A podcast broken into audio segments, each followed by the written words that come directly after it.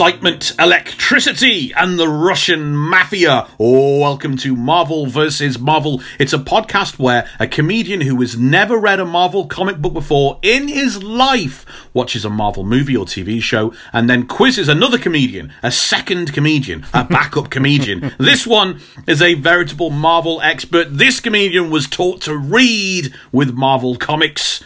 Hello, folks, and welcome to the Amazing Spider Man 2 episode of your favourite Marvel podcast. It's that MVM cast.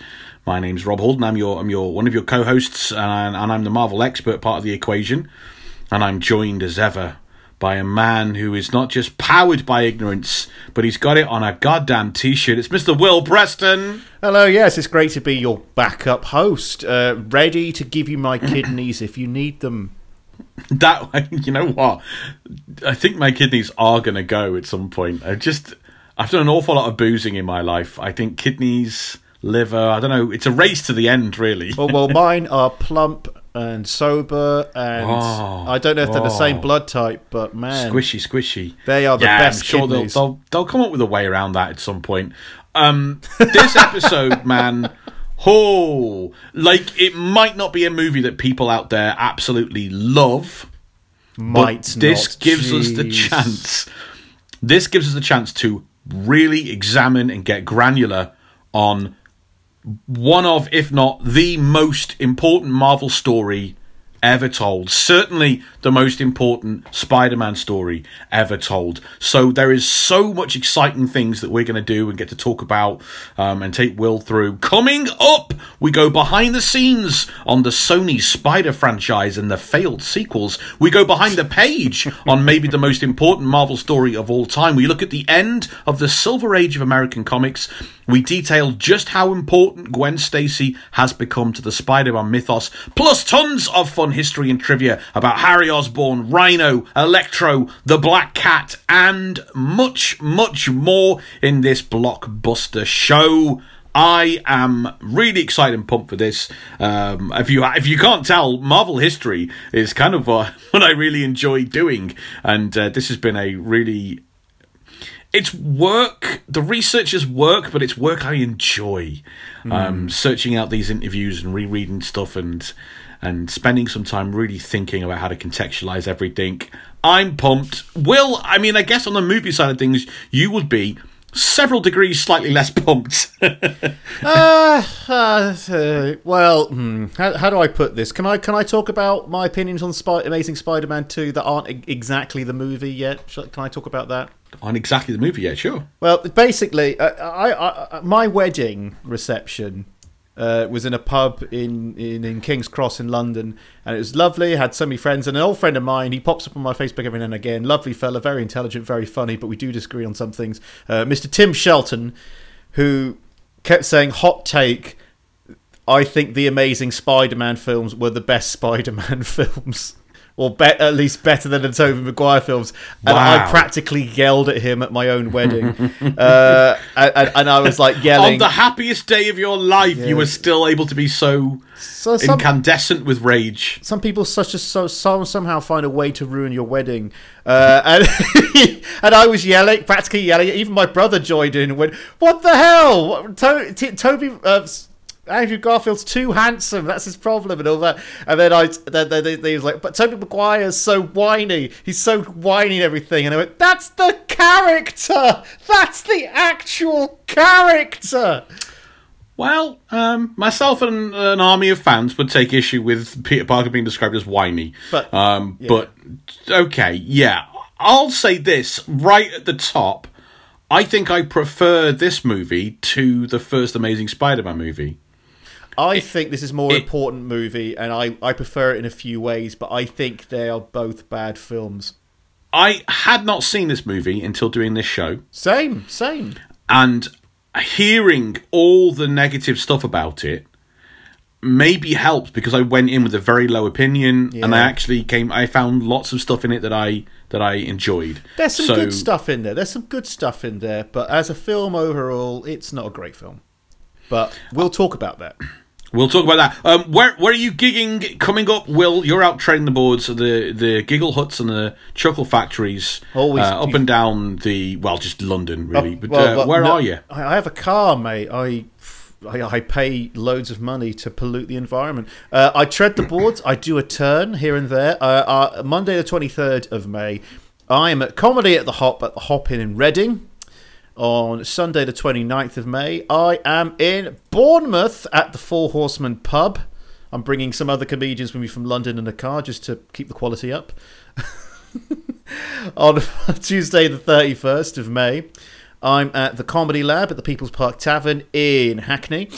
On Thursday, the 2nd of June, I'm playing a mirth control gig in Wimbledon. I don't know how to pronounce that. One of the hums. Uh, and of course, I'm performing on Saturday, the 4th, again for Mirth Control, uh, Saturday, the 4th of June, at Cheltenham. Mirth Control will keep promoting gigs after the apocalypse. That's my thoughts. That and Monkey uh, Business. Uh, well, yeah, but they're more regional. Uh, Mirth Control flipping everywhere. Um, very exciting to go out and see Will Preston uh, live and in person. Um, But if you can't see him live and in person, you can at least take a piece of this show home with you. Starting on June the 1st, the Marvel vs. Marvel t shirts will be available. We've uh, been teasing you with this information for a while and let you know, and it is definitely coming. I've seen that we've got the our shirts are nearly here with us. Um, I've seen the uh, the website recently. Uh, we're ve- it's very exciting news. Marvel versus Marvel t-shirts coming June and July of this year, so not long to go. We've got two great designs. Shout out to Peter J for coming up with these great, great creations and these logos, these designs for both shirts. We've got an MVM logo shirt, which he came up with and designed, and then the guys at Off World Tees perfected. And we've got another shirt that is your catchphrase, Will. It is Marvel vs. Marvel, powered by ignorance. Head over to our, our Twitter account at Marvel versus. The pinned tweet has got pictures of uh, of both those designs there, so you get a little uh, little taste of what is um, of what is to come. Um, very excited about this. Um, Will, how do you? I mean, I know we're both itching to get our hands on on the shirts and to get this launched. June first is the day. It's exciting, isn't it? I mean, it, it, it's yet another milestone in this wonderful journey that is this podcast. It's Never thought we'd be here. I, I, I thought we would stop doing it after the Avengers and just go. You know what? I don't think I like you. That's enough time talking to someone like you. It's like I think we've managed to consolidate an entire friendship here in ten hours. it's a second marriage. and, I, Let's- and, I, and I've had my fill. Please don't call me again. You You're the one that's going to edit that word. Um, do I have to edit that word? oh, I would think so. I don't think it's a nice word, is it? No. Well, it's very soft. Mm. Fine. Just thinking of the members of the audience that we've met, and perhaps we want to make sure we're yeah. I don't know. Watch me, watch me let one slip later on. That'll be even worse. What, like go, no, no, no, it's fine. Yeah, to, to have gone from where we were to live shows to winning our Le- Leicester Comedy Festival awards, Besting TV shirts. comedians, I prefer to call it. Besting TV comedians. These shirts, guys. I mean, they're look. We're not even talking about not. This these are not for us. This is not for you for you guys to support us. This is for you guys to get some cool, cool swag. Um, we're making this a really great experience. We teamed up with some awesome people um, who we really trust to uh, to make these shirts and, and deliver it to you guys. And everyone all across the globe is going to be able to get hold of these awesome shirts. Wherever you are, you're going to be able to order from a local production hub. We've got all sizes or we've made sure we can get shirts to everyone, no matter what your age, no matter what your fit. It's, it's going to be great. This is going to be a limited release. The shirts are only going to be available June 1st to June 31st. Sorry, June 1st to July 31st. Just those two months, June and July. Um, so save up now. Put that money aside. Uh, two designs, loads of colours, all coming your way. And hey, um, support Peter J as well. The Yes. the, uh, the amazing uh, art, artist um, that designed these these um, these shirts for us, um, you can head over to goosefactoryart.com. Goosefactoryart.com. Check out his amazing, amazing kind of. Um, photographic work and artwork and stuff that he's got over there. Uh, and save up now, June 1st, Marvel versus Marvel t shirts are dropping. Join us now for a trip into the mind of someone that's never read a Marvel comic book before in his life. We go into the mind of a muggle on this show because that's what we're after the dichotomy between the two hosts someone who's never read a comic book before and someone who's been reading them his whole life so we can get that outside perspective and to help try and contextualize what these Marvel movies mean on this journey that we're on. Now, I know through, as we've been uh, reading your notes and chatting and discussing this movie, this movie, which for us really is all about the death of Gwen Stacy. Yeah. That's kind of the, the, the major thing we're going to be chatting about. You knew about that before you saw this film. So that's what's interesting to me. How would that have kind of how would how would you have can't ask you if you have ever heard of Spider-Man before because we've done quite a few movies about him. But the Gwen Stacy and the death of Gwen Stacy, how were you aware of that before seeing this movie?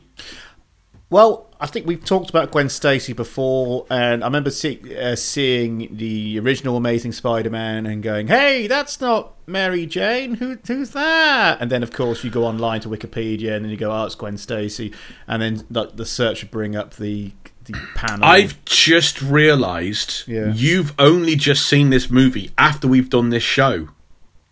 So aside from anything else, it's come up several times it's on on the podcast. it has it has come up, and that's fine.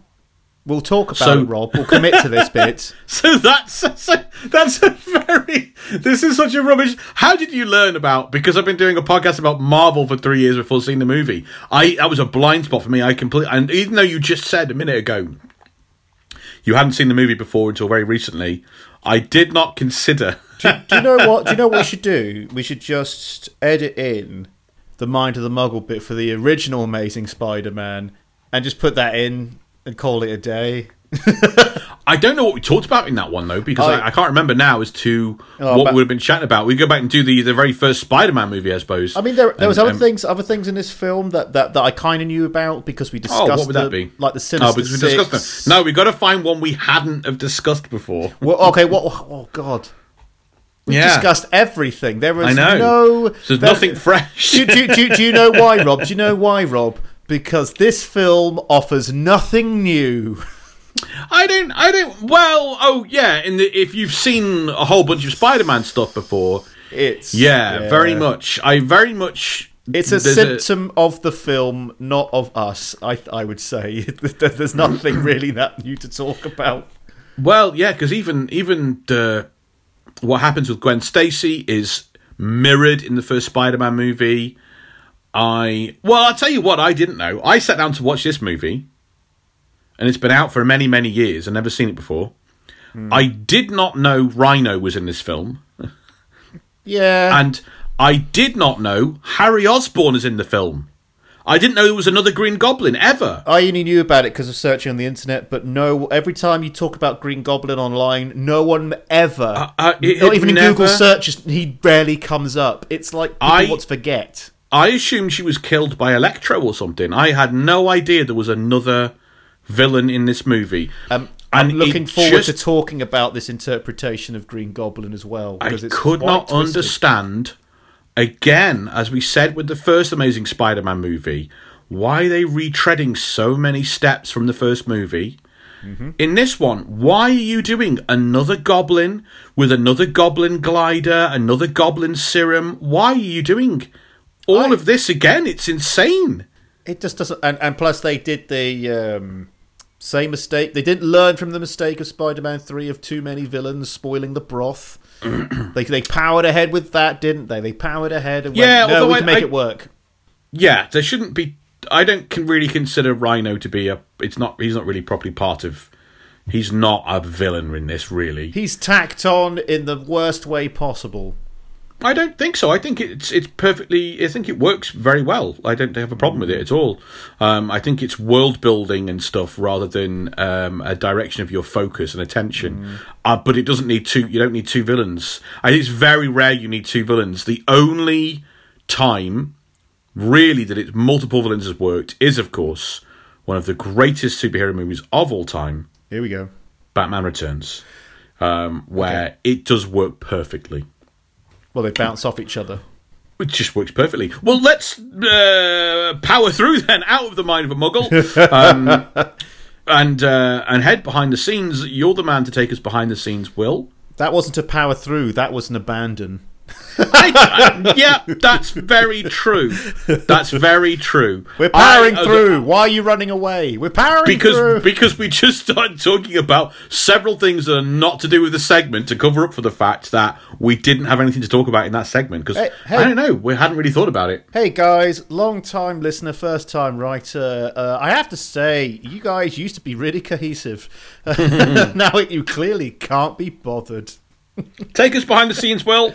Oh man, have I got some? Have I got some sense out of the dollars and cents out of this one, my boy?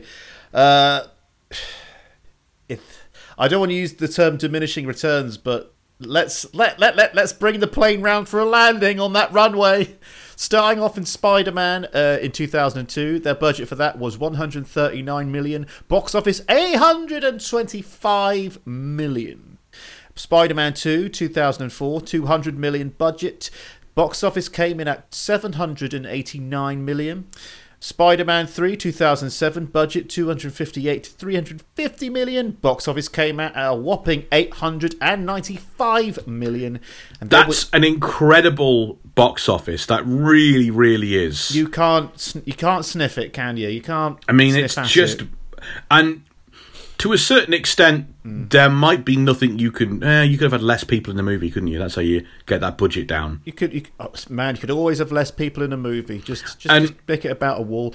Uh, the, the, the, the problem with budgets when it comes to later movies is, like with TV shows and things, is that Tobey Maguire can command whatever he commands in Spider-Man One, but you know, five years later in the third one, i- if you want to get this guy who is now you've he's become a star through these movies and all of that, you're going to have to pay him twice as much or whatever it would be. You know, there's there's there's so many different budgetary concerns that aren't just you know, it's not just quite quite the case of oh, sequels always cost more for no reason. There's quite a lot of reasons why why sequels cost a lot more. well, usually because the star's going to earn a lot more money, they can actually, well, their Yeah, agent at ju- least would turn around and say, "Hey, this As- film ain't happening without him. Give him more Yeah, money." As I just said, because they've all become more famous through it. I wanted to say Um, what you said in my way. Yeah, I, I picked up on that.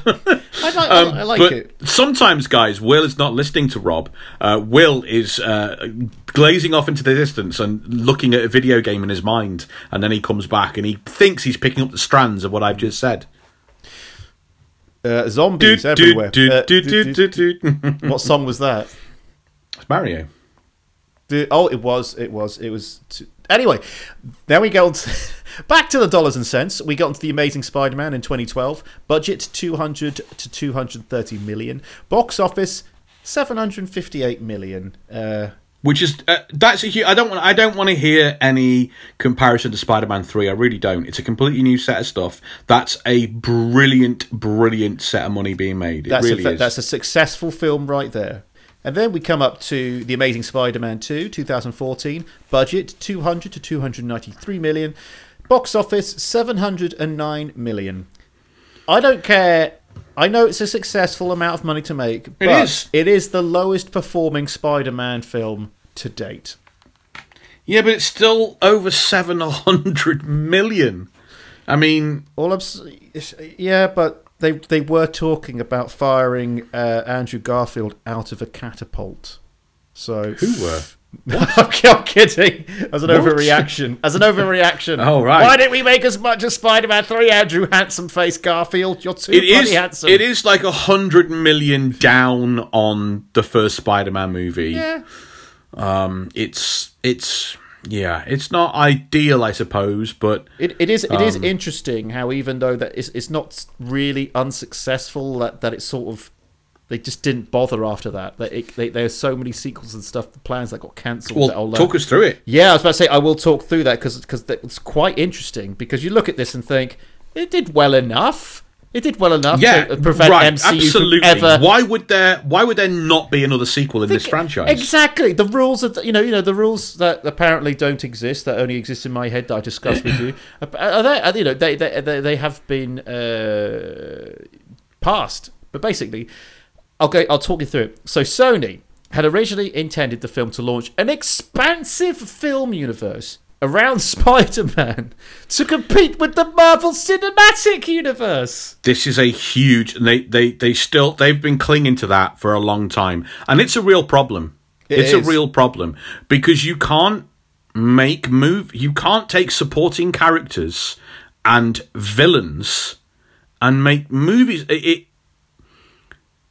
these are characters that work in opposition or they're supporting role characters They they are trying Mm. to make a stage play with two, a a full musical stage play with three people. It seems it's like there's not enough here to make a full thing. Anyway, so in 2013, Sony announced a third Amazing Spider-Man film with a release date of June 10th, 2016, with Alex Kurtzman, Roberto Orci, and, Jen- and Jeff Pinkner retained to write, and a fourth film with a release date of May 4th, 2018. The series was to include spin-off films featuring the Sinister Six and Venom, with Drew Goddard writing and directing the two parts, uh, The Amazing Spider-Man Sinister Six, and Kurtzman directing a Venom and Carnage script co-written by himself, Orci, and Ed Solomon. that Sinister Six is not is not doesn't feel like a spin-off movie. That feels like like a reverse Avengers movie, right? It does feel You like do a, yeah. you do it's just it's just the next Amazing Spider-Man movie is him against six villains. That's not a spin-off. Maybe There's they- not going to be six villains with no Spider-Man. So it's going to be Spider-Man versus six villains. That's that's a movie. That's a big Spider-Man movie, right? Do you know, what, do you know what this sounds like to me? It's like when they do the Resident Evil series and they decide which ones actually get a number. Which which sequels actually get a number and the other ones are just. In what one what way is that? uh, What way is that? Because you could call. Should we call it the Amazing Spider Man 4? No, we call it the Amazing Spider Man Sinister 6. Okay, it sounds like the Amazing Spider Man 4. No, it's technically the Amazing Spider Right. Yeah. Yes, it's not a spin-off. It's just a sequel. It's not a spin off, it's, it's a genuine sequel, but we decided not to have. Anyway, label it the same way. Venom and as a spin-off m- makes sense. Yeah, Venom, Venom's. per- If you have him in a Spider-Man movie, I this idea that you, as we've seen, this idea that you can do Venom without Spider-Man is a bad idea by stupid people. Well, you've, you've have you seen the second Venom film, by the way? No, I don't want to, but I'm saving up for when we do it for the, this podcast that we uh, do forever I until we die. Not looking forward to that. And Morbius. Anyway, uh, Sinister Six Part One had been planned for November 11, 2016 release. Additionally, by August 2014, Sony had hired Lisa Joy to write the script for a 2017 female-led film starring Felicia Hardy slash Black Cat. Sony announced plans for a spin-off based on Spider-Man 2099 to be released in late 20, uh, 2017.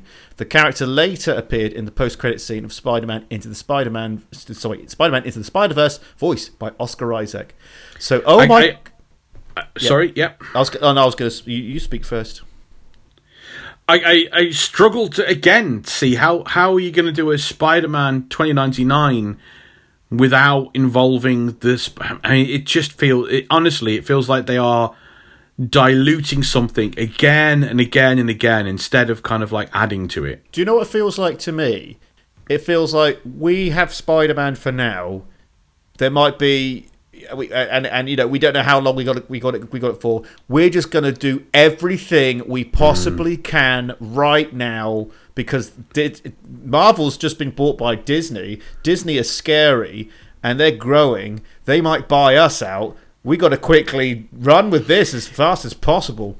It feels to me like the modern Star Wars franchise, right? It is cannibalizing every aspect of this one story. Multiple flashback movies, multiple origin movies, multiple. You know that guy that had one line of dialogue? Well, he's now the basis of like two TV shows. Um, it, I I just it it is not an ideal way of going about things. It just. Do you have I have I have I done my rant about uh, Prometheus before? I've no idea. Okay, anyway, Prometheus, uh, and it then got revealed, spoiler alert, etc. It's actually an alien film. Uh, basically, they did this. That was thi- before it was released, though. Oh yeah, okay, okay, yeah, but it wasn't. That like, was that's not a spoiler. Oh. That was part of the advertising. Yeah, okay, okay. It was part of the advertising eventually, but at first it was like, oh, this is just called Prometheus. Basically, they explored a, a very mysterious thing in from the original Alien film, where they go inside the spaceship and there's this uh, ancient corpse of an unknown alien race. And when you watch Alien, you're going, oh, that's mysterious, that's spooky. Never gets mentioned again. And your mind, your imagination plays on it, and it's such a great piece of unexplained uh, lore within the film. And then they go, you know what? We're going to make a film about that and explain the whole thing. And I'm like, oh god, don't do that. It, we, we discussed similar tact with um, Wolverine's life story, where oh, there were all these cool kind of every time Wolverine Yeah. met somebody, it was like, oh, a dark figure from his past, and it was like, I don't want to talk about it, but we got history, and you go, oh, Wolverine, he's a brooding character, he's been around the the, the block a few times, and he's gruff and interesting. And then by the time you get another 10, 15 years down the line, they've exploited and done stories in every, every single aspect of his life has been has been spun out and storified and there's no Wolverine who used to have this cool mysterious past. That's gone now. We know everything about him. If I may uh, come up with a new slogan for the t shirts, I want to call it Fracking for Backstory. Veto. I'll, I'll let the fans. I'll let the fans vote on that one, Rob. Anyway, Nah. I'll continue with my production notes before you uh, shoot my dreams. However, That'd be a good t-shirt. shoot my dreams. Shoot my dreams. You are so Carry horrible. on. However, between December 2013 and the release of The Amazing Spider Man 2 in May 2014, Garfield and Webb stated that while they would both return for the third film, neither was certain of their involvement in the fourth, with Webb confirming that he would not be directing. Following the mixed critical reviews and franchise low box office performance of The Amazing Spider Man 2, what?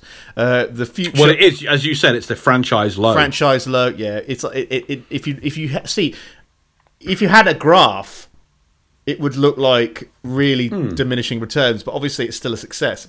The future of the franchise was unclear. By July 2014, Orci had left the third film to work on Star Trek Beyond. The, Ama- the Amazing Spider Man 3, which would have included Chris Cooper returning as Norman Osborn and focused on Peter recovering from Gwen Stacy's death, was delayed to an unspecified date in 2018, and The Amazing Spider Man 4 was moved to an unknown date. That means cancelled. Yeah, that or, or d- We'll wait and see. development hell. Following the 2014 Sony Pictures hack, Emma Stone was revealed to be in talks to return as a resurrected Stacy in the 2017 female led film and The Amazing Spider Man 4 as the uh, antagonist Carnage. Sony was further revealed to be in talks to have Sam Raimi return to the franchise to direct a new trilogy for his version of the character, along with a Spider Man versus The Amazing Spider Man movie. What are they doing? They are in. Okay, sorry, I need to calm down. They're fracking for ideas, mate. They're fracking for ideas. Everybody will die, but they'll got, get they'll get something. This is. So, so these are just rumours, aren't they? Because this could be anything. Well, this is not this is not rumors. This was actually a leak. This was the hack. This Right. was information. Okay, I'm. So I'm, I'm, they were I'm, in I feel. I feel a lot more forthright in saying, "What are they doing?" They have Mm-hmm. absolutely. Again, we see, don't we see it with with all these different studios out, and I'm I'm not I'm not trying to be a bootlegger here. I'm really Mm-hmm. not. But Marvel, good or bad, like it or loathe it, have a consistent vision. I don't always think that consistent vision is necessarily the best thing for for all types of stories and and and how movies should look and stuff but they have a consistent plan and a vision and all these other it's like It's like there's no one in charge. Like there's a movie studio, and there's no one at that movie studio is in charge of Spider-Man as a franchise. There's just a producer here, a writer here, a director there, other executives thinking it'd be good if this happened. They don't have like it feels very much that they don't have a team to go. We are the Sony Spider-Man team. This is what we do. We this is where we want to be. This is where we want to get to, and we're going to go this step and that step, and then see how it goes, and then that step and this step, and then there. They don't have that. They just have like let's. There's a board. We'll put a dozen different characters up on the board, we'll just start throwing darts and and green lighting projects. It's madness. I want to add anything. f- Oh, I, I want to add something to that, but you've really, you've really gone there. I I totally agree. I'm just I'm just I'm just thinking. Anyway, anyway, A shame, a real shame. it's a- it's a because real- as we keep saying, I quite like Garfield, and I and I, and I like Emma Stone. I like them together, Hmm. and none of these films are they, they they're all there are all positives in these films. I thought the action scenes in this movie were particularly good. It does make you Um, think what kind of madness lay beyond if they actually continued down this path. kind of want to see, I, I really would like to kind of Rick and Morty style have a dimensional telly or whatever they have and click over to another world and just watch seven or eight terrible Sony movies with uh, Garfield locked into a contract for a hundred years. Hey Morty, they're showing uh, they're showing that uh, amazing Spider-Man with uh, Andrew Garfield. Oh, jeez, Rick, etc. Uh, not your best. Not my Not best. best. Uh, but to be fair, I can do more voices than that guy anyway. He only has two voices. How much money have you got? Oh, oh hi, oh hi. Let's let's go there. Any, anyway, there not only not only that, but the leak was also also revealed that uh, Sony was in discussion with Marvel Studios about including Spider-Man in the Marvel Cinematic Universe film Captain America: Civil War. And of those announcements, the only two that are exciting Yes. is Tobey Maguire coming back, Tobey Maguire and Sam Raimi coming back. Right, that's exciting. Uh, You say And- exciting. That's like, uh, oh, we're going to eat pizza, but we're going to eat pizza in the burnt, ruined Pizza Hut. We're going to. It's it's an admission of defeat, sure. Yeah, it's- but it what they're about to do is a big flag wave as well. The other exciting idea is Spider-Man in, in the actual proper Marvel universe. Hey, should we and do let's something new- just should we do something new? forget this nonsense. Should we do something new with the next Batman film? No, just do dark and gritty. Don't steer from the course. Yeah, well, I don't know. just get Sam Raimi to do it again. Just get Sam Raimi. Sam Raimi has the talent. Anyway, oh sorry. In early 2015, a deal between the studios that allowed, uh, sorry, the deal between the studios that allowed Spider-Man to be in the Marvel Cinematic Universe was reached, effectively cancelling the Amazing Spider-Man franchise. Speaking to Amy Adams for Variety's Actors on uh, Actors on Actors YouTube series in 2016, Garfield described himself as being left heartbroken by his experience on working on the Amazing Spider-Man films. I I heard. I, I don't remember where I read this or heard this, but here's what I heard about this. And I, br- I mentioned this once before on the show. Um, that this decision was made by big Sony, proper Sony, Sony Japan, right? Oh, wow. because once they saw the disparaging uh, box office returns and the critical differences between Amazing Spider-Man 2 and what was going on in the MCU, I heard that it was an edict sent down to Sony America, Sony Hollywood, go and make this deal. Go cap in hand back to Marvel on your hands and knees and get us some of that sweet, sweet MCU money. that being said, that's what I always heard, and I always thought, ah, that makes sense. That sounds mainly because right. it fits my narrative. That being said, I I don't know if that's true because how much more money are you going to make? Well, obviously they made a. I think they ended up making a billion, but Well, well, well, that well, you wouldn't have known that. You would have seen a comparable MCU movie release, and it would have been around seven hundred to eight hundred. Yeah, yeah, yeah. No, no, no. But this is the thing. You don't have all you ha- all they have to do is say yes.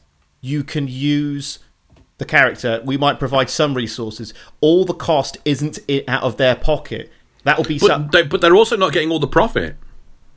I don't know, Rob. I'm just happy we have Spider-Man in the MCU. Can't you? I'm I'm I'm I'm the same. We when we looked at Civil War, I, the conclusion that struck me like a bolt of lightning uh, in the middle of recording, after talking to you and picking through your thoughts, is simply this: without Spider-Man, it's not the Marvel universe yet. It just isn't. Um, And when that happens, you go, everything kind of feels okay now. it feels it feels it feels like home somehow. Yeah, agreed. anyway, Shailene Woodley was cast as Mary Jane Watson and even filmed scenes. Her role was cut because the movie makers felt there were too many characters. too many characters, jeez.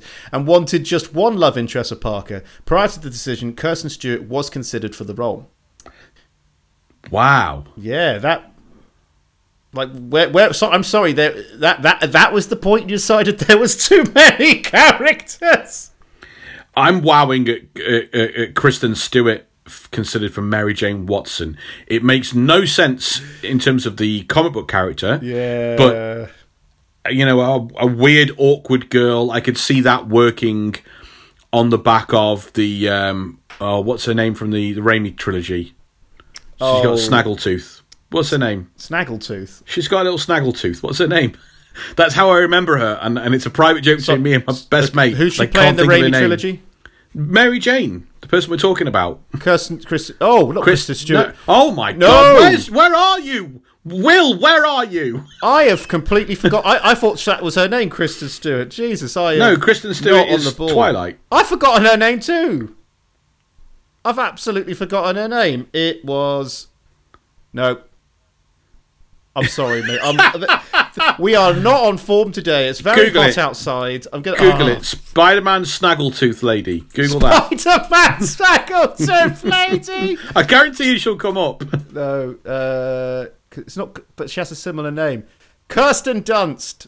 There we go. Kirsten Dunst. There we go. Kristen Kirsten. To me, that name is the same.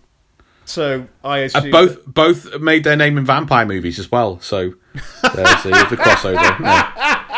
Interview with and Twilight.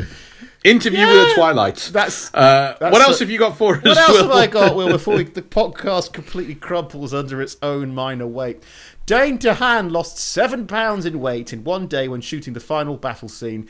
He had to wear a 50 pound suit and prosthetics for three and a half hours in 46 degrees Celsius weather. This sounds like abuse. This is horrible. They eventually had to rig a tubing system to cool him off because buckets of ice being hurled on the poor guy just turned to steam.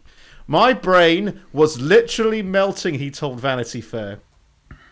Jeez. Did you ever hear Seven pounds in a day is so dangerous. That's, I mean, psychological trauma from that as well. Do you remember um, how? Uh, did you hear about the Catwoman costume in Batman Returns uh, heading back that way? That they actually had, uh, she couldn't perform in it for a, for for, for too long because it was just constricting everything. Although they did shoot some parts of Times Square at night, the crew had to build a replica of the New York landmark at the studio in Long Island to film much of it.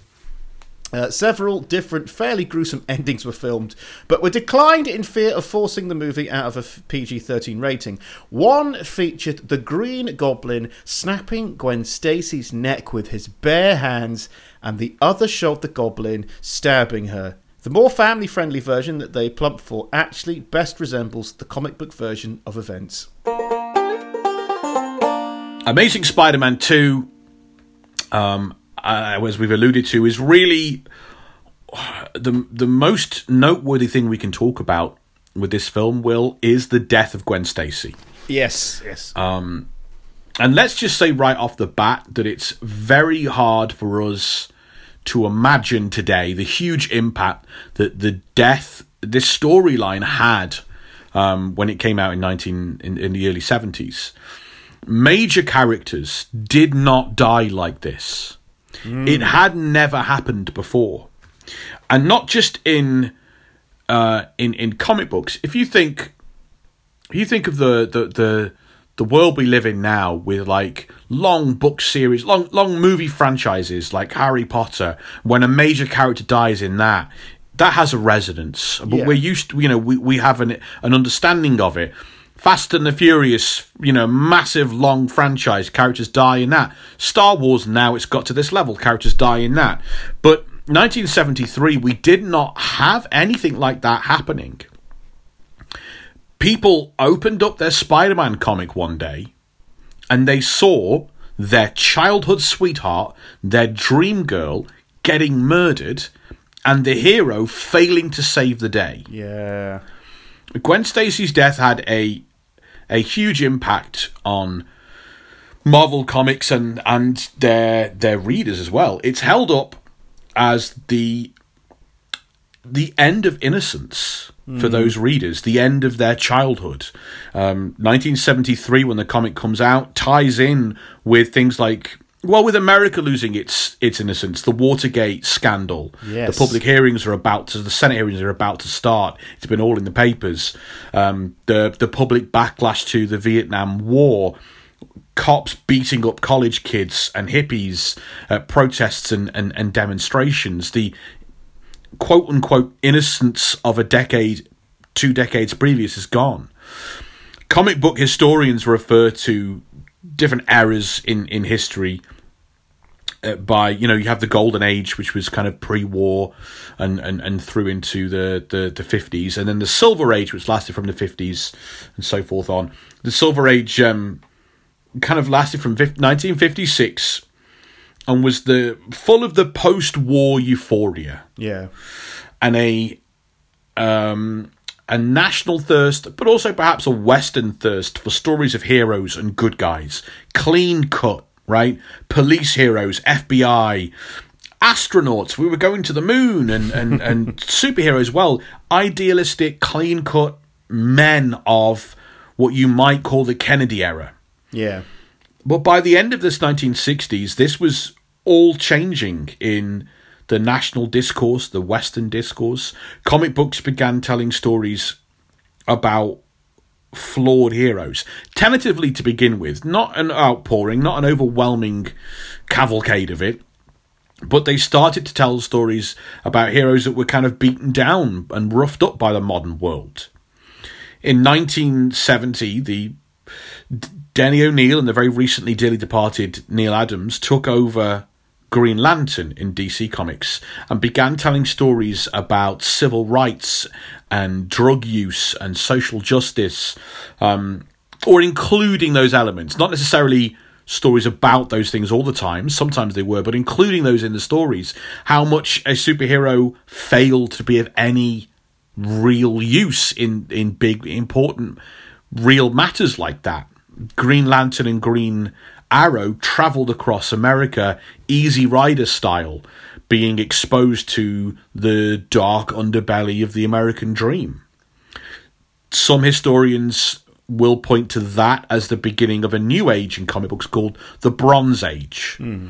And the Bronze Age is typified by a bunch of things, but strong, most strongly, it's stories. It's it's stories becoming a bit more sophisticated that tell tales about social issues and reflect kind of the changing world. The idealism is gone, and the Bronze Age began to reflect that social commentary and flawed heroes.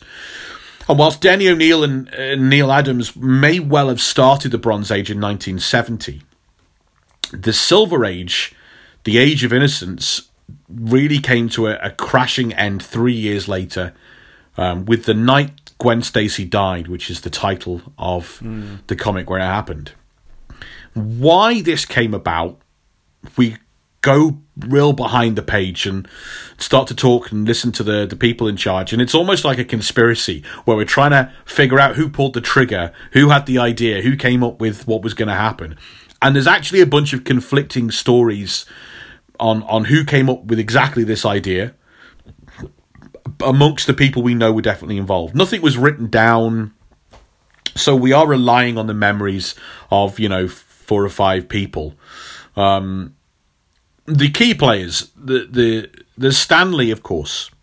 Stan Lee, in 1973, we chatted about this. He's no longer the editor in chief, so he's no longer creatively involved in Marvel. He's the president of Marvel Comics, so it's a lot more business moves and bigger picture stuff. Um, check out our Spider-Mobile episode for more on Stan's Oh, yes. presidency. Um, the editor of Spider-Man is Roy Thomas, who is um, Stan Lee's right-hand man and successor. He's followed him on a dozen different comics from X-Men to Avengers, and now um, he's the editor of the Spider-Man line. The writer of Spider-Man is Gerry Conway. He's 21 years old and he's writing The Amazing Spider Man and he's replaced Stan Lee as the writer. That's a huge, weird burden. It's The incredibly artist- weird. Yeah, the reason behind this is that, quite frankly, older artists and writers wanted better working conditions, unionization, and better pay. so Marvel and DC went, yeah, but there's all these 20 year olds that would desperately love to work for us and we can pay them not a lot. Um, the artist of this story is Gil Kane, but he didn't really play uh, um, a role in the conception before the script was made. And the the other key figure in this, really oddly, is the inker. You don't always necessarily think of the inker, the person that inks the pencils of the artist, to be a prominent figure in some of these decision making times. However, this inker is John Romita. John Romita is a huge, towering figure in Spider Man history. He's perhaps the most important Spider Man artist of all time after Steve Ditko, the, create, the co creator. Um, and at this point, he's not just. I, I don't know why he's inking the book, but he is Marvel's art director. That's a big, big, big position. He draws Spider Man like 600 times a day for lunchboxes, stickers, um, trading cards, and balloons and cakes, and he's the man. So, 1973. This story starts with Marvel wanting to kill Aunt May if you can believe such a thing. Um, they wanted a big dramatic story to shake up the Spider Man comic, to shake up uh, Peter Parker's supporting cast, and to leave a, big impression on the readers. And they decided the way to do that, the easiest way to do that, is to kill off Aunt May.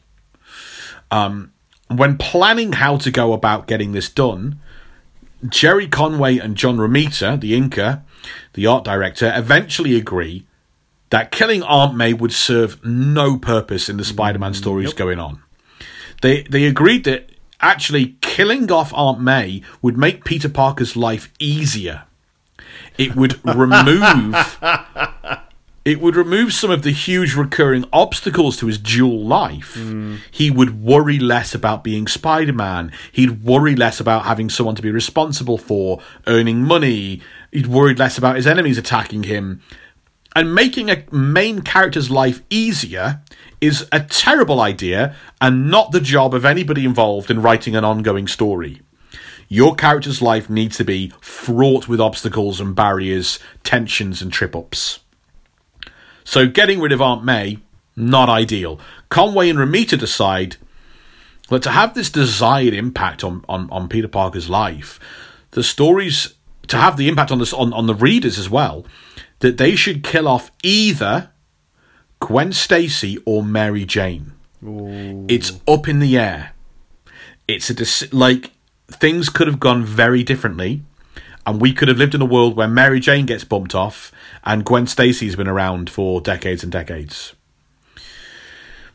Wow. Because, uh, well, Romita argued that Gwen Stacy should be the character that, that, that gets killed off. He and he argues it because it should be Peter Parker's girlfriend, the love of his life, and not just his friend Mary Jane, who is Yeah, a I mean- lesser character. I mean, at that point, she has been introduced, right? Would you say because she was spent some time being a back almost Right. No, yeah, at this point, 1973, she's Harry Osborn's girlfriend. Okay. And she makes up a uh, a good part of Peter Parker's supporting cast. It's Pete and Gwen, Harry and MJ, and some of their other friends as well. That's like the, you know, Flash Thompson, and that's kind of the main group. Uh, John Romita gave an interview where he said, The reason I said we should kill off Gwen Stacy was that Mary Jane was an airhead an airhead comedy character at the time. she was there to jazz the place up. She was not his girlfriend. His girlfriend was Gwen Stacy. Um, and I said I learnt about who to kill off from Milton Caniff. Right. So this is important. We're just going to take a quick sidebar. Milton Caniff was a very successful cartoonist in America who had action adventure strips that ran in uh, newspapers all over the country for like 40, 50 years. One of his big hits was a full page, I think it was a full page newspaper strip or half a page newspaper strip called um, Terry and the Pirates, action adventure story about pirates. So John Romita, that's who John Romita is talking about. He said Milton Caniff every three or four years would kill off an important character in his newspaper strip.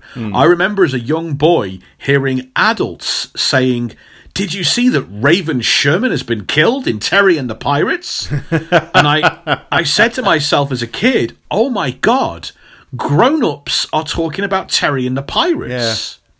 They worried about Raven Sherman, who was the girlfriend of one of the characters. I didn't expect it to hurt grown ups. It hurt me. I didn't expect it to hurt them. That stayed with me. I told Gerry Conway that story and I said, if you want to kill somebody, kill somebody important or just leave it alone. When people say to me, um, did you really want to kill Gwen Stacy? I say she was one of my favourite characters. She was a Steve Ditko character. Um, I created Mary Jane, but Gwen Stacy was my favourite character, and I did that still. I still did that, knowing that that's how we could get people's attention. That's how we could make them hurt. I do find it fascinating, and I like it an awful lot to hear writers and artists and creators talking about to do this story properly, we have to work out the best way to hurt the audience. And isn't that just true of so many great stories? What are some great stories without without that pain? You that need that. pain of something you like being taken away. You you need. I I, th- I think I, I think that lends so much, so much to a story if you have if you have that kind of thing. Otherwise, if it. If you don't really have much like uh, danger or consequence, little by little you start going, ah, this is too too comfortable, too Yeah. non- unsurprising. And I think the the secret to Marvel and Mm. especially Spider Man is that Marvel and Spider Man they tend to always break your heart. Yeah, Without giving any spoilers whatsoever, somebody talked about a sad thing that happens in the new Spider Man movie and how they didn't like it. Oh. And I said, but you just Spider Man is suffering. Yeah, Marvel is about breaking your heart. So there oh, we go. I, I don't want. We'll, we'll talk about it in the episode, but the ending to the last Spider-Man film, I, I never felt so conflicted watching a Marvel film. At the end, it was just it was a weird emotion. But we'll talk about it then. There we go. Writer Gerry Conway gave an interview in 2012 about killing off Gwen Stacy, the death of Gwen Stacy, and he doesn't have quite as many fond thoughts about her as John as um, John Romita did. He said she was a non-entity, just a pretty face. she brought nothing to the mix. It made no sense to me that Peter Parker would end up with a babe like that who had no problems. Only a damaged person would end up with a damaged guy like Peter Parker. And Gwen Stacy was perfect. It was basically Stan Lee fulfilling Stan's own fantasy. Stan married a woman who was pretty much a babe. Joan Lee was a very attractive blonde woman who was obviously Stan's ideal woman. And I think Gwen Stacy was simply Stan replicating his life, just like Sue Storm was a replication of his wife as well. And that's where Stan's blind spot was. The amazing thing was that he created a character like Mary Jane Watson, who was probably the most interesting female character in comics, and he never used her to the extent that he could have. Instead of Peter Parker's girlfriend, he made her the best friend's girlfriend. Um, I would say go back to some of our earlier Spider-Man episodes, um, Spider-Man, I guess one and maybe two, because I like to think there's a lot more depth into why Mary Jane is such a brilliant, groundbreaking character in the 1960s and the 70s as well. Um, but certainly Gerry Con the way Gerry Conway feels is the way that all of the general public not all, a lot of the general public felt. They loved Mary Jane and wanted a lot more of her. Um, Conway also explained in interviews that Peter Parker and Gwen Stacy had become a perfect couple in the comics. So there was a lack of tension, a lack of drama in the relationship. Two things which the Spider Man soap opera really needs to thrive. A committed young couple who are considering marriage, all down to Stan Lee's, you know, fondness for these two characters being together.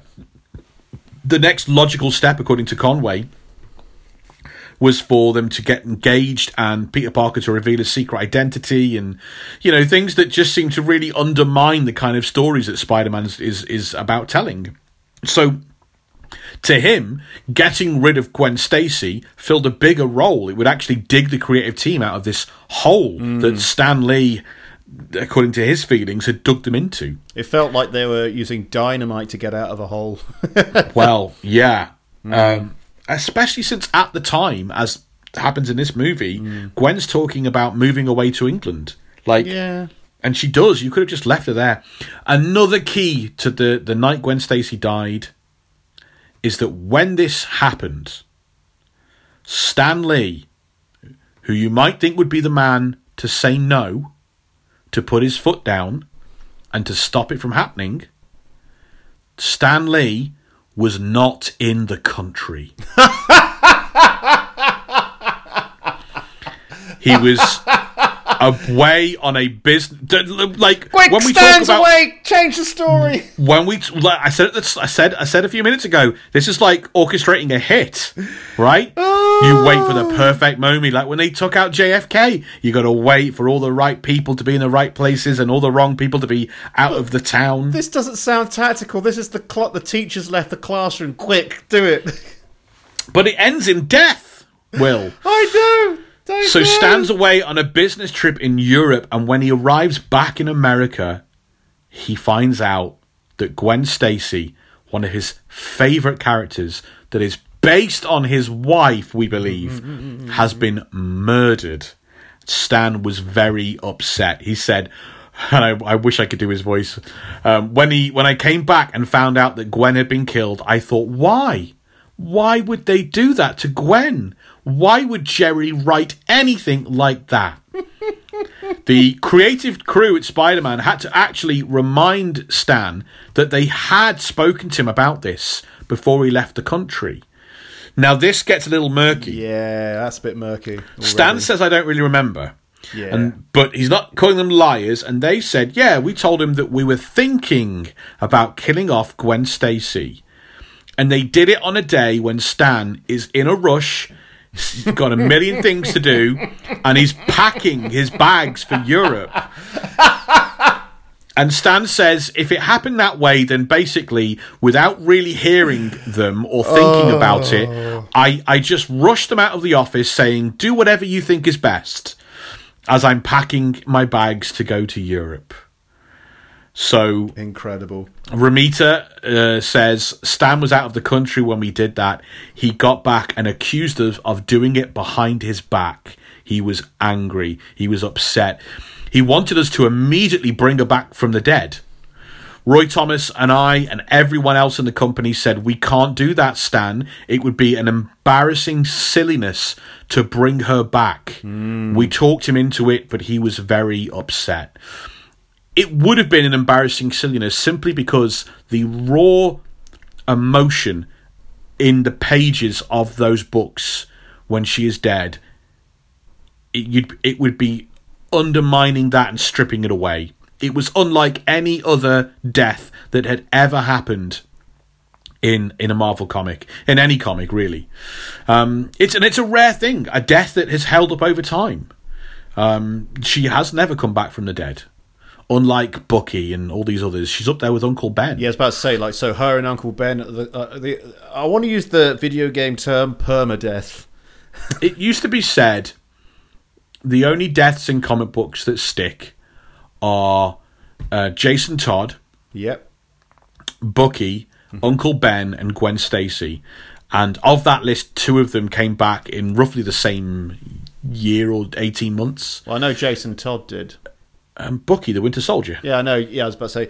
Yeah, because um, I know some Batman lore. I'll, I'll, I'll get into more of it hopefully. When? What? Well, I've got the DC Unlimited app now. oh, right. I thought you meant you were going to start talking about Batman on this podcast. I was like, when is that going to happen? So it feels like an intervention. Ha ha! We're actually going to talk about Batman. section. in in in in Death, Gwen Stacy becomes far more important to the Spider-Man stories than she ever was in life. Her death becomes just as important to Spider-Man and the stories and the mythos and the character as that of Uncle Ben. But not everyone was happy. Gwen's death shocked Spider-Man readers. Um, some appreciated it, but a lot were horrified because, again, they no one had ever seen anything like this before. There was a slew of letters being written in, um, to the extent that in Amazing Spider-Man one two five. October, the year that, that they killed off Gwen Stacy, an editorial comment and had to be added to the letters page to try and calm the readers down and explain why they had done this. Wow. It reads as follows. The relationship between Pete and Gwen had been through a lot of inconsequential ups and downs, and unless the two were to be married, there was nowhere else to take it. But marriage seemed wrong too. Here's the first example of the Peter Parker being too old problem.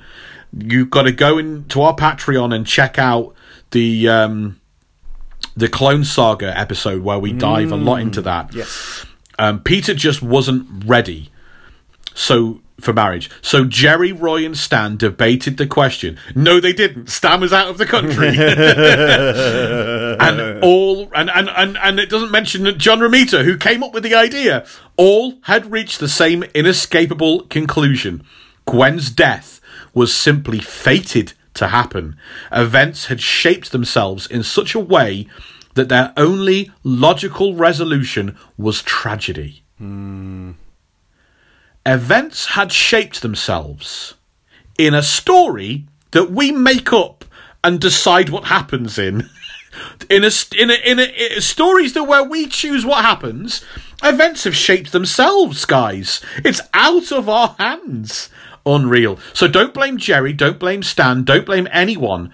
Only the inscrutable, inexorable workings of circumstances are culpable this time. Begging the audiences not to turn on them by claiming there's some hand of fate in a story that you come up with and decide what happens. That's incredible. Um, Romita says um, when talking about this that even after that was published, they were still receiving death threats. Bloody hell. so, the night Gwen Stacy died, one of the great things about the character of Spider-Man is that his stories are almost all about the duality of the human condition. Hmm. Right, so there's a there's a trope you see a lot in, in sci-fi and superhero stories, and there's a line that recurs, and it's something like, "Oh, these powers are also my curse." Yeah. and that's normally a BS line; it doesn't mean anything. Spider-Man's powers are not his curse. His curse is the painful lesson taught to him by his uncle. His curse is knowing his responsibility to the rest of the world. And the duality represented by Spider-Man in these stories is the conflict that we all go through, the conflict of the human condition, right? It's our hearts. The conflict between our hearts, what we want to have and hold on to for ourselves for selfish reasons, and our responsibilities, the the moral and ethical ways we are tied to each other, the the, the responsibility we owe to the people around us in our community and our, and our, and our society. Spider Man stories feature Peter Parker sacrificing something he wants money, a job, a date, friendship in order to fulfill his moral responsibility to the rest of the world by, by running off and uh, saving lives and being Spider Man. And, and throughout this conflict, the one thing that he knows is that his life is dangerous. It is mentioned so many times whenever his secret identity comes up, right? It is dangerous to the people around him. That's why he has to guard and protect this identity. That's why he never reveals it, and he why he breaks off relationships time and again, even with people that don't know anything about Spider-Man. He's just too dangerous for them to be close to him. But not with Gwen Stacy, because she is the first person in his life that he's ever loved. And up until 1973, the things that Peter Parker has to sacrifice because of his responsibilities are small and childish. Mm-hmm. Monies, parties, dates, job, fame and adulation, which is where we start with Spider Man. But with the death of Gwen Stacy, Peter Parker enters this this grown-up world where the sacrifices of of his dangerous life, the sacrifices of his moral responsibility will be the things that he cares about and that he loves the most.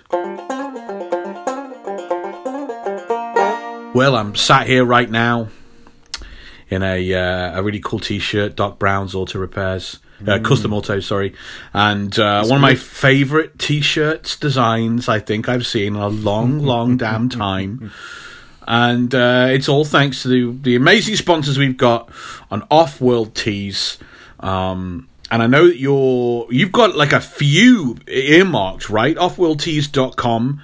You've picked out a bunch of tees that are they're on their way to you. Are you you creeping through this? What's the what are you looking at? What have you got? What are your favorite your favorite picks from Offworld Tees? Well, I'm, I've listed them until I get paid, or until my sort of payday comes, and then I'm basically Payday treats. Yeah, I'm I'm gonna order a bulk load. I think.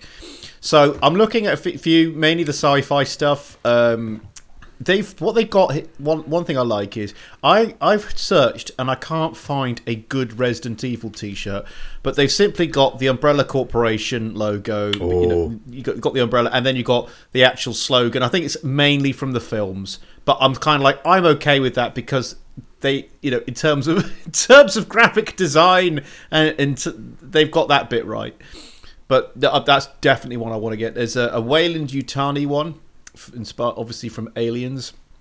and also not just aliens because it's it, because of the the world crossing hmm. it's a part of the aliens versus predator movies which are canon i guess so I thought you were going to say Blade Runner for a second because there is a theory that the that that that the company exists in both franchises and therefore they both exist in the same universe. the But com- we- does the company exist in both franchises something I can't remember it. There's because I. I, We'll I remember reading, that. remember reading something, and it was like, okay. well there is a there is a big oh well there's there's there are little notes little things that connect certain i don't know whether it's there's like there's um you know the fictional cigarette company that Quentin Tarantino come up with for Pulp Fiction, Reservoir Dogs. Hmm. There's a packet of those cigarettes that crop up in I think X Files, um, and and, and, and some Yeah. other movies down the line. And so there are little notes and nods, things like that. Yeah. Um, Um, um, there's some other ones from Alien. There, there's uh, let me just get it. There's Hadley's Hope, which is the colony from Aliens. Uh, which oh, yeah, if you've seen the director's cut of Aliens, you get a better idea of what it was like before everything one- kicked off. That's one of the director's cut. I don't. Not always will I watch a director's cut and go, "Yeah, this was worth it." The Aliens one is really good. I, I to- totally agree with you 100%. Usually with Yeah. director's cuts, I barely notice the difference. Yeah, same. And it's like the the one of Aliens, yeah, we got like half an hour of extra stuff, and it's like, oh, this feels uh, like a much more Bigger. complete film. Yeah. Yeah, it actually explores more. It's great.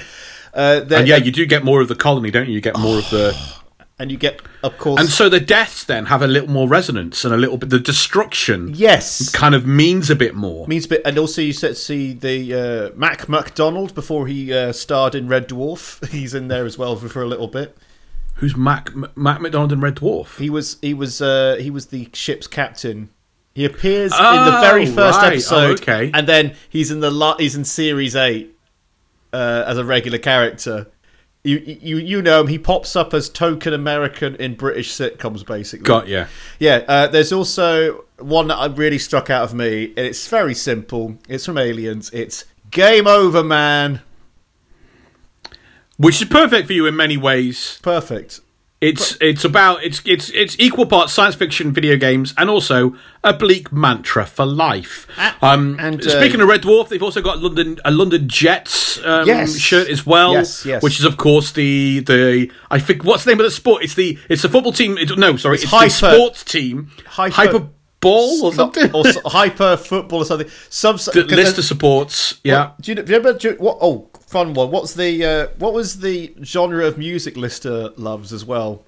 I can't remember. Is it Rastabilly Skank? That's exactly it. Oh, it's just Skank. like oh, that's beautiful. If you're gonna do if you're gonna do something in the future, make up a new music genre. Go go ahead with it. And there's like Rastabilly Skank sounds like a genuine music genre. I imagine it exists now. So Yeah. Will is picking out his favourite t-shirts for his uh, payday treats. I'm sat here in my Back to the Future shirt, and it's all thanks to offworldtees.com. We're talking geek shirts made by geeks for geeks, right? The people that know, the people that understand, the people that when we talk to them about the London Jets and Rastabilly Skank, they know what we're talking about. Bigger geeks than me and Will, if you can imagine it. These are guys that I've known for a long time. We've been working with them for a while. Um, they the the, the t-shirts they offer. We're talking retro movies. Badass movies, Top Gun. We're talking Labyrinth. Yep. Um, we're talking um, Tron, sci-fi, horror, comedy. There's Monty Python shirts to explore. There's uh, a whole bunch in there. Um, great customer service and great shirts. And this is not just a UK shout out. They've got production hubs in Australia, Canada, Czech Republic, Germany, United States, and the UK. So wherever you are in the world, you can order from a production hub that's closer to you, um, which is just so much better than ordering from a country that's miles and miles and miles away, and you have all that time to kind of, you know, sometimes it can take months for something to arrive from another country when that's the only place the t-shirt is on for sale. It's really disheartening and disappointing. Um, and Will is going to sign up to the newsletter before he places his order because that's going to get him 10% off his first order, which is something you should all do because that means whenever they've got a new cool design, you guys are going to find out about it first. When they're doing cool stuff with us, you're going to find out about it because look, these aren't just anybody's we picked off the street. Off-world tees are the people that me and Will trust with our own merchandise. We trust them with your experience. We want you guys to go somewhere and have a great customer experience with our t-shirts. These are the people we trust for that. These are the people that are making our shirts. We've worked with them on the design. We've worked with them on the material. We've worked with them on, on, on every bit of it. We, we love offworldtees.com. Um, and if you head over to the website, which I've said about a dozen times now, uh, you're also going to be able to check out some blogs that I've been writing, and we're going to get Will doing some as well in the future. Yes. Uh, my very first blog for them is all about the most evil companies in movie history, and it includes some we've just talked about. It includes the Umbrella Corporation. It includes Weyland Yutani. um, I had a lot of fun doing it. Uh, it's been a little while since I've written a blog commercially. Uh, I've been distracted with comedy work and well, comedy. It's still comedy because I can't help but you know uh, take the mick, as it were, uh, make jokes. But I've been so like I used to do an awful lot of this and sell my blog wares all over the place and have blogs published in newspapers and go viral and stuff. And I just haven't done it in a while because of the podcast and my comedy stuff that I do. Um, so it's been great to get back on the tippity tippity type type. Yeah. Um, and yeah, so from from from here on out, I'm gonna regularly be having blogs over at offworldtees.com. So not only can you uh, check out some more stuff that I've been doing and have a laugh, uh, but you can also get yourself some awesome things that payday treats. You can uh, rep your favorite geekdom, your favorite fandom in the way that everyone else is allowed to do, with their football shirts and their football jerseys, right? And they they've been able to do that for decades, and now we can do exactly the same with a place that really understands geek culture. Offworldtees.com. Our mailbag is bursting as ever. I can see it there upon your lap, Mr. Preston. Yes, uh, we've got quite a few here. George Bingham writes In my opinion, The Amazing Spider Man 2 is the worst of the Spider Man films. There are too many villains. It felt like they had to cram them all into the film. I did like Emma Stone and Andrew Garfield in this movie, but Garfield just doesn't feel right as Spider Man. Overall, it's not great, but it's not terrible. I think that's quite an astute observation, really, uh, Yeah. George. I think I think I probably agree. Although I I liked Garfield more as Peter Parker and Spider Man in this movie. um, yeah, I enjoyed I enjoyed his performance more. I think perhaps I had more of a connection to the character having seen the previous movie. I also will say as well. Oh, mm, uh, mm, I might not because that sounds like spoilers. So I'm just going to shut up and say I've seen something else with him in recently, and perhaps it built up another stronger connection to him. Um, I but, yeah. wonder what that could be. I know, but I don't know. I don't know, man. I know it's everywhere. I I- know. Maybe, maybe that's a good one. Maybe that's fine. I don't know. No, I just don't no, want no, to upset stop, people. Stop, stop obsessing. You're Unlike in the real world, where I'm scaring the it. children, Rob. You're scaring the children. You're right. yeah. You're adjusting yourself. Cool. I you don't need to tell them that, do you? You could just read the next letter. sorry, sorry. It's I just that my screen slightly, I, I, I, and you just the broke the fourth wall. No, no. What happened there was in in Rob's recording, you won't hear it, but I heard it. This massive, loud squeaking noise, and I'm like, "That's got to be." Mentioned. Yeah, they probably will hear that as well. Yeah, my wire just got caught underneath my laptop anyway. Is there another letter? I mean, there definitely is, but why don't you read it now? There are ten, yeah, yeah. We'll read letters. Don't comment on Rob's setup. Sam wrote in and said, "Can't wait to order a T-shirt." Yes! Yes. So as I've said, June 1st, June 1st, June the 1st. First of June, June first, whichever side of the Atlantic you're on. So, as I've said before, I really enjoyed the Amazing Spider-Man movies, and I know that they are far from perfect. In the second, the best scene for me has to be the corridor scene at Oscorp when Peter helps Gwen get away from security. The corridor, Yeah. it is, it is a good scene. Yeah, it really is. It, it, well, if it's the best scene, it's very, very good. It, you look at it and it says the choreography when Garfield spills the coffee over the first guard, then ties the other two in knots is brilliant. Agreed. It was a, it was a very well done Yeah. scene. The death of Gwen still gets me every time I see the film. The web forming her hand, reaching out for her, is heartbreaking. Glad he got some redemption in No Way Home. I would have liked the d- deleted scenes of Pete Richard Parker to have been included in the movie, especially after listening to your podcast and hearing about how his parents come back. I do think the movie suffers the in the same way as Spider-Man 3. Green Goblin feels shoehorned in and underdeveloped, and also takes away from potentially expanding the Electro Max Dillon arc. Really looking for The Blue Riddler. Yeah. the, the Blue Riddler. so, so- sorry, the Blue Riddler. The Blue Riddler. Yeah. Fantastic. It's the Joel Schumacher character. It's You the? Riddler from. Batman Forever. We spoke about this online. He's the Blue Riddler. That's what he is. does he's the he's the Riddler Joel- from Batman Forever. That's exactly what he is. It's Yeah. so bizarre. Yeah, it's true. Really looking forward to hearing your take on it. As always, thank you and keep up the good work. If you want to hear more about how Peter Parker's parents come back, Peter Parker's parents, um, that's another Patreon exclusive. Um, we have this episode called, um, I think it's called like Psychotic Spider Man and uh, something of Peter Parker's parents, and that one is. Yeah, because Peter Parker's parents come back from the dead, things don't go very well, um, and that's a that's a big one we did a, a while back. Sam is referencing there. Thank you, Sam. It was a huge one. Okay, and we have Zach Thomas, who's emailed to say, "Hey boys, I remember watching the Andrew Garfield Spider-Man movies in theaters when they came out.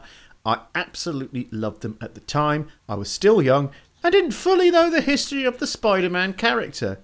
They are very." Uh, they're very, they're extremely visually pleasing to my child eyes, and I thought Andrew Garfield was really funny.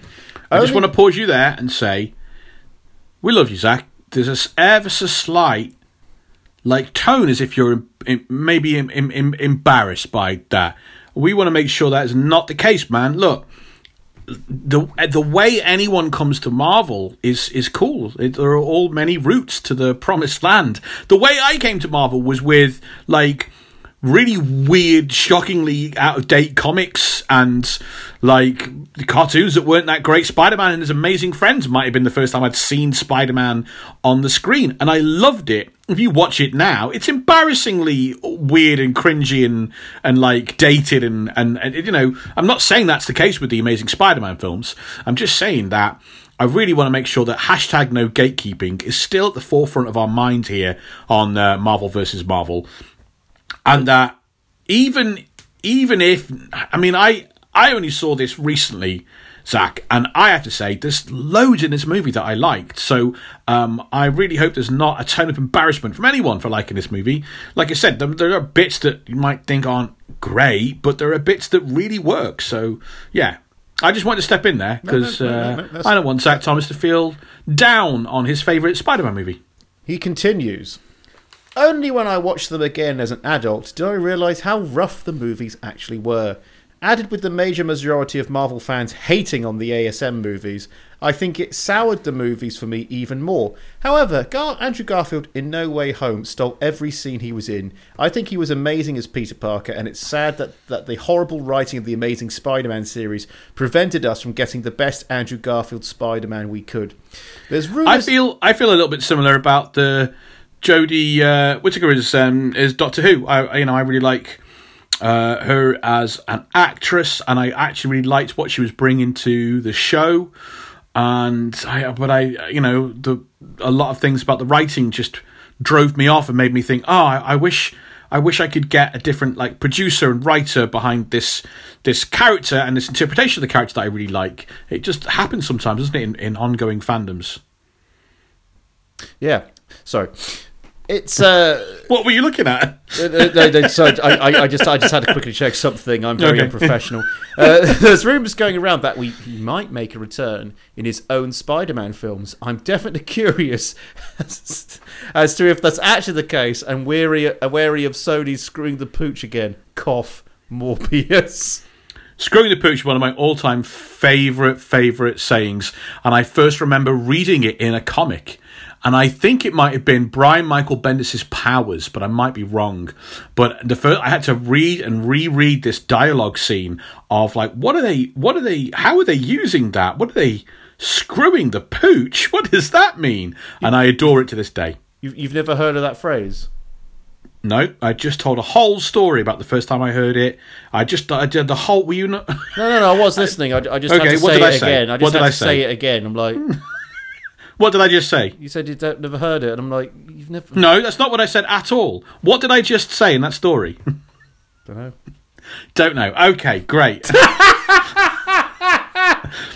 Folks, it's not just on the air. Sometimes it's we'll be having a conversation, and then he'll just tell me the thing we allegedly just talked about. I don't know where he goes, but it's not here. It's not with us on this world. It's somewhere else. Stephanie Morrows wants a t-shirt. I have honestly been waiting for you guys to do t-shirts for years. All my favourite. For years. for years. We have been going for years. All my favourite podcasts have merch except for Rob and Will, and I thought it was never going to happen. I really hope they'll be available here in America because you've got so many listeners over here. I follow you on Twitter and I've seen the two designs you've got, and I'm literally so excited. I'm going to have to get both shirts, and I can't wait to wear them when I'm going to see Marvel at the movies. Oh, yes. I hadn't even thought about that. How cool would that be? But I mean, well, um, Stephanie, um, they are absolutely uh, coming in and being available in America. Yep. Um, uh, offworldtees.com have a production hub in America. So that's how we're going to get our, our t-shirts to you guys. It will be much um, easier and better and and uh, faster than you know trying to ship them from from the UK over there. So that's not a problem. Um, that's going to be great. And I mean, I'm looking forward to uh, selfies. So we want selfies Yes. as well. Yes. When you've got these, I was gonna suggest especially in a especially if you're going to see a Marvel movie. Like that's so. If you're reading a Marvel comic, you're going to see a Marvel movie or something, or just around the house doing the washing up. We uh, absolutely want to see you guys in your your uh, your MVM t-shirts. Yes, we do. Um, very excited about that. Can't wait to get ours. Can't wait to see all you guys in yours. Um, and some, we got some real business to get to now. Real Will. business. Real business. Yeah. It's not just business, it's business. Um, shouting out Peter J, Mikey W, Zach Thomas, who we've heard from, Randall Schmidt, George Bingham, who we've heard from, Bastabir, and Sam, who we've also heard from, the world class wrecking crew. Those are the guys that do the right thing each and every month. The top, top tier on our Patreon, patreon.com slash Marvel versus Marvel. Those are the guys that double the top of the regular top amount of the bonus, the you know the bonus content level. They go, we, we're going to get all that bonus content, and we're going to double the pledge because we're going to contribute. We're going to make sure that we stand out from the rest of the crowd, right? That we are doing what needs to be done. Because hey, look, no one puts more into a podcast than Will and me. Nobody. no, no. You can't find them. You cannot find them. Find me someone that's doing the level of detail we did on Doctor Strange 1978. You'll find someone chatting about it a bit. Isn't it silly? Isn't it camp? Isn't it old? You won't find them doing what we did. Um, you won't find people giving the right kind of context to uh, Amazing Spider-Man 2. They're just going to pass it off. Oh, it's the worst one. It's the worst one. It's the worst one. Okay. But let's get into the night Gwen Stacy died and why it's important. Let's let's talk about Stan Lee being out of the country when the hit went down. Let's get to the bottom of it. We pour blood, sweat, tears, hours of our lives into these podcasts. And some of you, some of you out there, give us nothing in return. Give us nothing. You download this and act like it's free. And technically it is free, but you act like what you're doing isn't somehow inherently wrong. And it is. It is wrong. To get all of this, to take our thoughts and our words and our time for yourselves and to give nothing back hmm. to this community, to Will, to me, it, I don't want to say the word criminal, Will, but I- you know what it is? Well, you just did. We, we- we well, passed too late now. Yeah, it's criminal. That's why Peter J, Mikey W, Zach Thomas, Randall Schmidt, George Bingham, Basta and Sam are so important because they're paying your way for you by doubling their pledge. All the people over on patreon.com slash Marvel versus Marvel are really digging deep and helping out. But the top tier, the do the right thing tier, the world class wrecking crew, they're really getting it done. You know what? That's why they're getting uh, new video content exclusively. Yes. Uh, whenever me and Will uh, watch a new superhero movie, we are since the Cheers for Two Years video went so well on Patreon. Whenever we watch a superhero something or other, we're going to get together and do like a uh, an informal uh, discussion and take down, take apart, take down something. We're going to do something with it. Uh, film video content, and it's only for the top tier. On top of that, you know what? T-shirts coming out. Do the right thing Yep. okay, if you're at the do the right thing level, you're going to get 20% off your t shirts, your Marvel versus Marvel t shirts. Uh, that's the decision. That's what's going to happen. We're working with Off World Tees to get special discount code just for the Do the Right Thing tier, the most loyal supporters. A special way of saying thank you um, to Peter J, Mikey W, Zach Thomas, Randall Schmidt, George Bingham, Basta Beer, Sam, and Bindi as well. That list is missed Bindi off. Um, so it must be an old list that I've been looking at. Um, We so love you, gonna, Bindi. uh, we love you, Bindi. Um, all those uh, top troubadours are going to get that wonderful discount. And hey, you head over to patreon.com slash Marvel versus Marvel. You do the right thing, you contribute, don't just consume like a criminal. Then you're going to get bonus content in exchange. Every single month we drop our spin off show, Obscure Marvel, a real spin off show, not like Sinister Six, a sequel, a real spin off show, Obscure Marvel, where I take Will through some of the most ridiculous moments in the history of Marvel Comics. This month, it wasn't a person, it wasn't a villain, it wasn't a hero. Who was it, Will? What was it? What the first villain of the Marvel? It, it was Spider-Mobile. Spider-Mobile. Spider-Mobile Sorry. Yes. oh God, the Spider-Mobile. And you enjoyed that. Come on. Okay. You said you thought it was better than the Batmobile. You loved it. You thought it was an original idea. Better than the You loved every second of it. You're just using you're just using my my heat-addled brain. You're basically doing what they did to Stan Lee. Quick, the, the sun's got to him. Quick, kill Gwen Stacy. He's been out in the back garden in the sun. Kill off his wife's Too- character. He's too warm. He's too warm. Make him sad.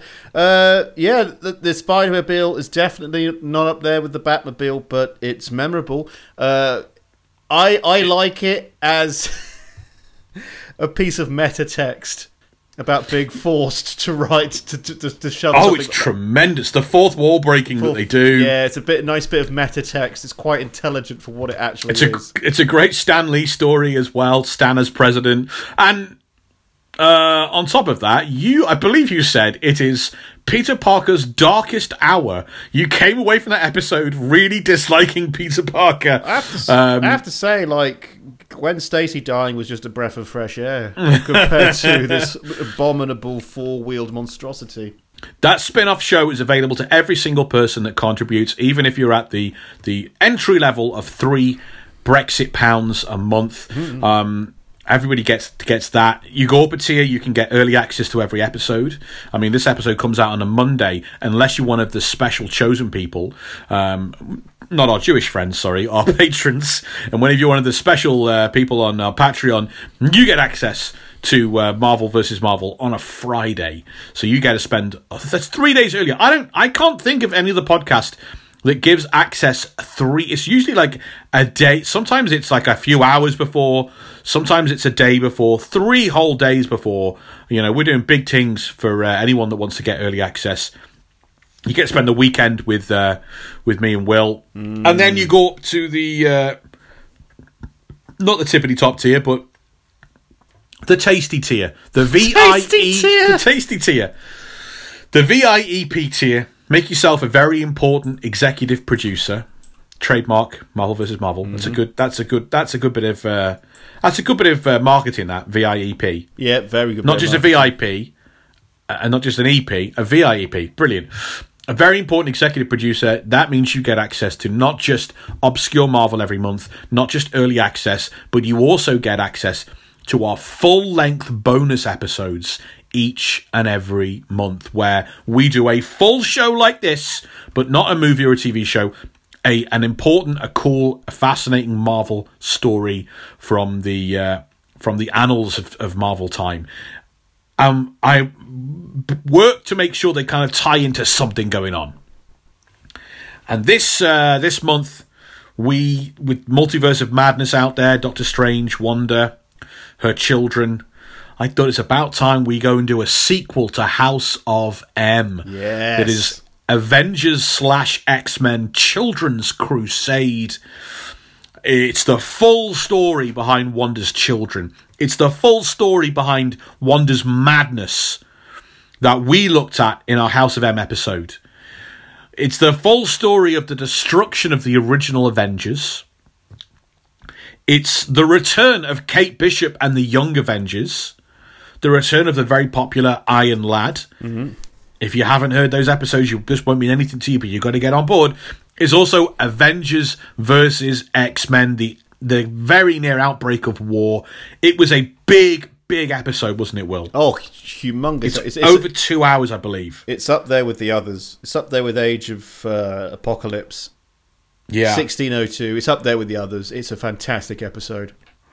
There's an awful lot of moving parts with the Young Avengers, with Cap and Iron Man, with uh, with Wanda, with her past, her children, the X Men. It's a great Cyclops story. Like you came away again Yeah. with a I just remembered. a very different opinion of of Cyclops. Because we've always discussed him as being a bit of a goody two shoes, and I like these In the cartoons, yeah, in the movies. Yeah, and in and in the comics, it's like, oh, he's actually worth rooting for. Hundred percent. We we we we got a touch of that, I think, in um, our Dark Phoenix um, episodes, and then yeah, again here in Children's Crusade. That's the bonus episode. This month, um, head on over to patreon.com slash Marvel versus Marvel. That's P A T R E O N dot com slash Marvel versus Marvel. Do the right thing. It's been a monster episode so far as we really take a look at one of the most important chapters in Marvel history. Not necessarily the film, but one of the big events that inspired the film that is part of this movie.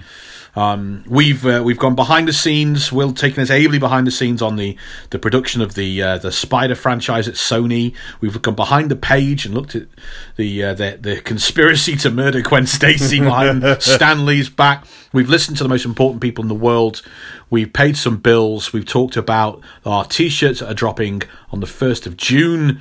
We've redirected everyone to offworldtees.com where they can read my blog and check out awesome t shirts and merch. Only one thing left to do, and that's to really get into it. Will, I hand the reins over to you.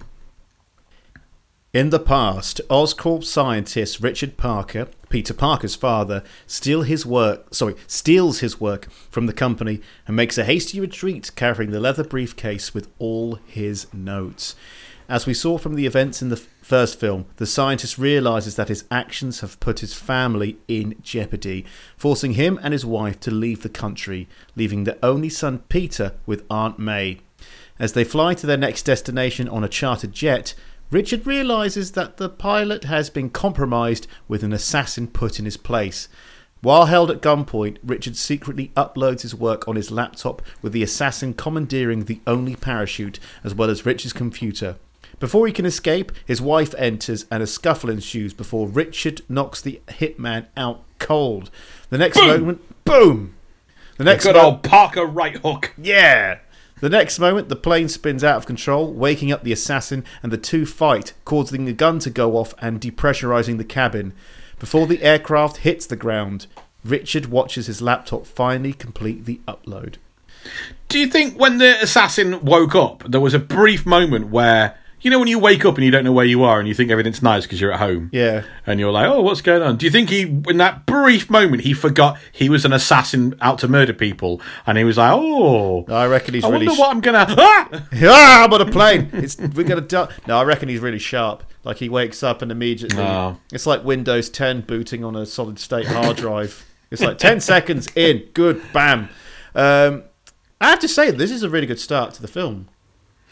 I think all the action scenes play really well in this movie. Yeah. it's a much better start to the uh, the the previous one, Much better start. Also, which was ha- just a weird thing of people leaving in the night, and there's a little boy who's alone.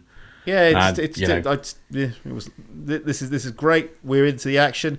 Hans Zimmer soundtrack, great. We got a bit of Hans Zimmer in there. It was good so far. In it, Yeah, uh, wasn't yeah. his best.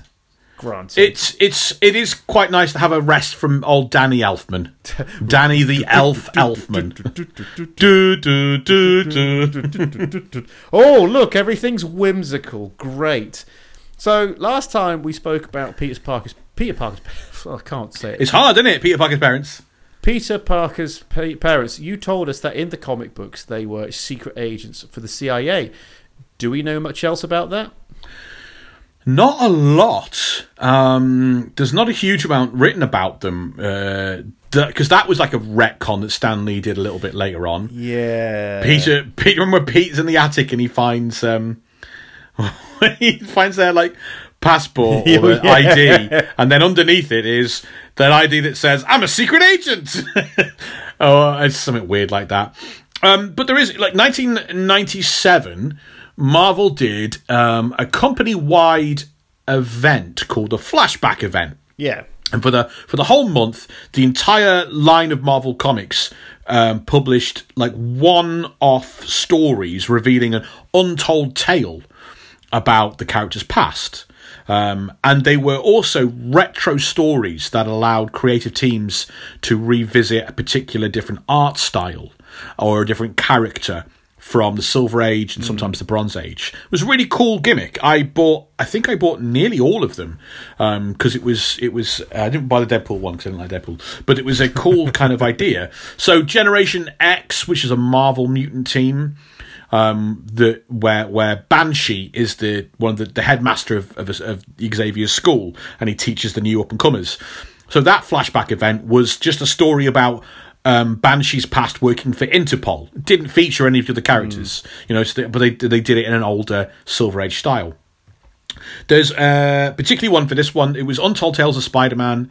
It was called, um, and they did the whole issue was not about Spider-Man, but about uh, Richard and Mary Parker. Aha. Um, and we saw them as CIA agents working abroad, um, and they found a thread of a mystery about a kidnapped agent, and they didn't know who this person was. Agent Ten. Yeah. Um, and they knew it was an American. It wasn't an American agent, and had been kidnapped by Baroness something weird von von Koop or von Krupp von Krupp Baroness von Krupp. Um, and she and they over they they stuck up on her boat and she was like bragging and they got some secrets and she was like I now I have Agent Ten I will do everything evil. And then they go back to speak to um, the, the U.S. ambassador in, in France where they were based out of and where they were working out of. And he was like ah yeah okay. Um, uh, Agent Ten is an operative for a a friendly power not America, but a friendly power, and they're working with the CIA in India. You guys have got to pick up this thread, go out there and try and save Agent 10 because we need that person to be okay. So they head out to India and they get into all sorts of trouble. They get kidnapped, captured by the Baroness, and they found out the Baroness is working with Wolfgang von Strucker, ah. the head of Hydra, Yes. who's cropped up in many Marvel things. Yeah, I know that name. Um, and they, they learn while they're being uh, chained up and, in, and slightly interrogated, they, they find out that that uh, von Strucker has been torturing Agent 10 for a full week. And Agent 10 has only revealed one thing, and that's their first name. And that name is Logan. Um, so this is a Wolverine story as well. Um, and uh, yes, they managed to rescue Logan and blow everything up and escape, but Baron von Strucker is still alive. And but yeah, um, Peter Parker's parents rescue Logan pre Weapon X program, pre claws, uh, pre metal claws, and all of that. Um, back when he's working for uh, the Canadian Secret Service. And you know, the the very last bit at the end is uh, Logan's like, "Hey, thanks for saving my life, Bob." He was a bit friendlier at the time, um, and then uh, Logan hears the news at the same time Richard Parker does that uh, Mary Parker is pregnant with little Peter, uh, one month pregnant, and I think it ends with. Um, Richard saying something like, Whatever my son is, I know one thing. He's going to be amazing. Uh, it's kind of the line they ended on. Amazing. He's going to be spectacular, Spider. He's going to be spectacular. He's going to be untold tales of. That's what my son's going to be. Yeah. So that's that was yeah. That's the, the that's that's. I think that's probably the only little uh, secret spy agent thing they ever really did about the Parkers. Um, Okay, that's- and even that is is you know ninety seven. That's decades after the last time there was a story about them in the in the sixties or early seventies. I think. Amazing. Back to the story. In modern day New York City, Spider Man pursues Alexei Sietvich. Is, uh, did I get that right? Why would I know? Oh, it's Sait Saitovich, a Russian thug who has hijacked an Oscorp truck carrying plutonium. While this is happening, Max Dillon, an electrical engineer for Oscorp, is clumsily carrying some blueprints through the streets and is almost struck by flying cars when the hijacked truck collides into traffic, but is saved by Spider Man, who continues the pursuit. After retrieving some of the plutonium and letting Alexei escape, he gets a call from Gwen Stacy. Today is graduation day, and he is incredibly late. After a tense phone call, Spider Man catches up to the truck, which jackknifes into a bus, forcing the web slinger to drag it to a halt. Pursuing the Russian thug on foot, Spidey quickly webs up and knocks him out before swinging to graduation in the nick of time. So, quite a few thoughts at this point. Uh, Garfield, Andrew Garfield's quips genuinely made me laugh in some of these. Yeah. They were I, I think gr- great. I I felt you know maybe it's because in the first the, when we looked at the first film, I was a little maybe combative about this whole Garfield's the first funny Spider-Man, and I was like, nope, No. that's wrong. No, no, I, I, Um, I had the same argument with with Tim Shelton, my friend, and I was Yeah. like, "It's like Tobey Maguire was funny as well." Cheat. The problem is they the audience wants the jokes to be funny, and Spider Man's jokes aren't funny. They're cheesy. He's a cheesy guy. He's dumb. He's goofy and silly. Um, but I think I appreciated the jokes a lot more in this one. The quips Oh. I thought were stronger, or maybe I was just in, in a better receive mode. You know when uh, there was that point, uh, 2014, 2015, where Marvel movies suddenly got a lot funnier. It felt the- like the that- MCU, Yeah, the. MCU suddenly got a lot funnier.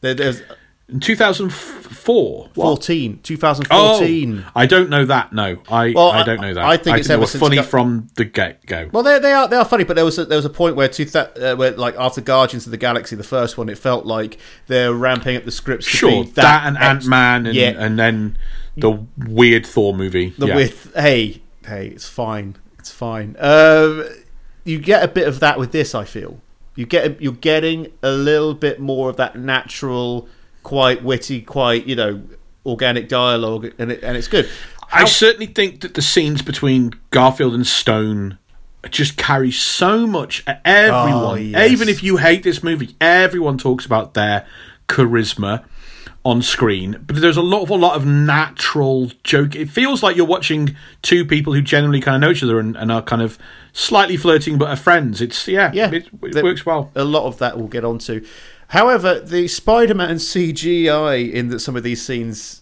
doesn't look good I I I notice now terrible uh, green screen slash blue screen in loads of modern movies, and I hate it. Hmm. I don't notice bad CGI in this movie, um, but but It- some people some people are attuned to different things. I think. I, I think it's just uh, with with good CGI, it's hard to notice. It's hard to, but with like there were some bits where he was jumping around in the back of the truck, and I was like, oh, that's definitely CGI. It doesn't. It's completely cartoony, Right. And it, it really took me out of the film for a second.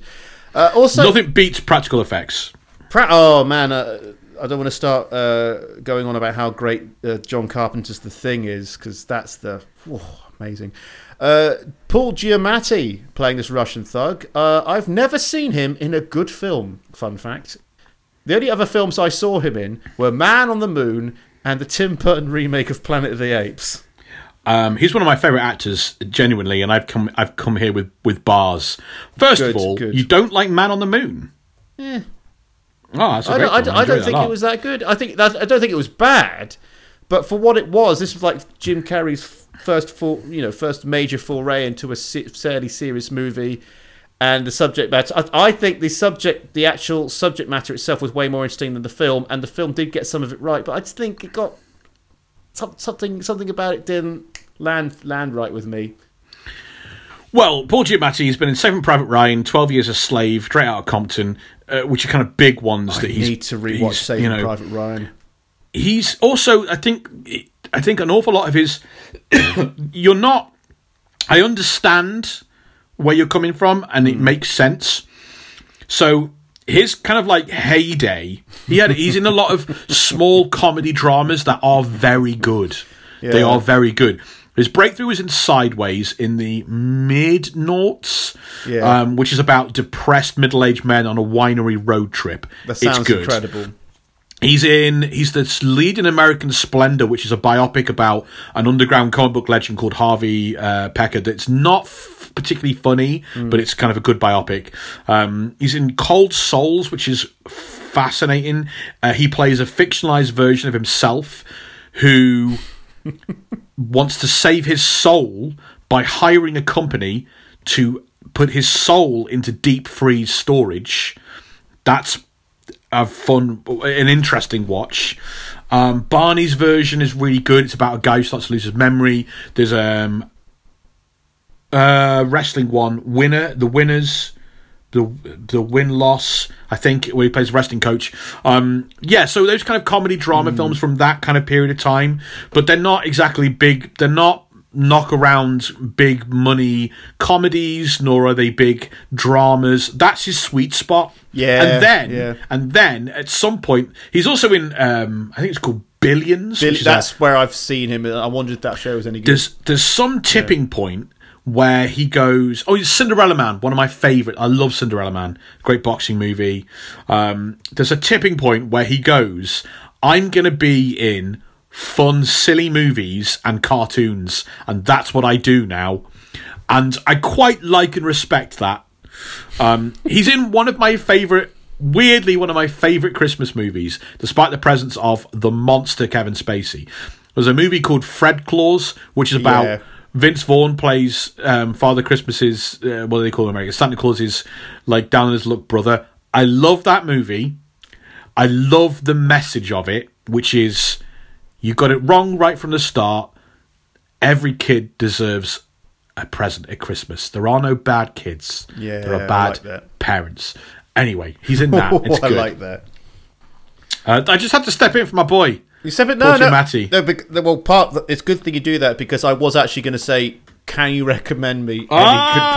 good Portia? So I sideways yeah, um, Barney's version, big time. Hmm. Um, Cold Souls is not exactly hilarious, but it's really it's almost like a um, writing this down. what's the guy? Eternal Sunshine of the Spotless Mind Oh. and being John Malkovich. Um, that kind of thing where Yeah. it's not you wouldn't exactly call it science fiction, but there's a high concept element to it. Yeah. Um, uh, yeah. So so those ones, yeah. And Straight Out Compton's kind of good. It's, it's a major. And Twelve Years a Slave is you know it's it's not an easy watch, but it's very rewarding. Yeah, I, thought, I mean that was the that was an overwhelmingly good film. Apparently, I, I will get around to what it's like. It's like I, I feel like with those films, it's like Get Out. You know, there's going to be an uncomfortable social commentary to it.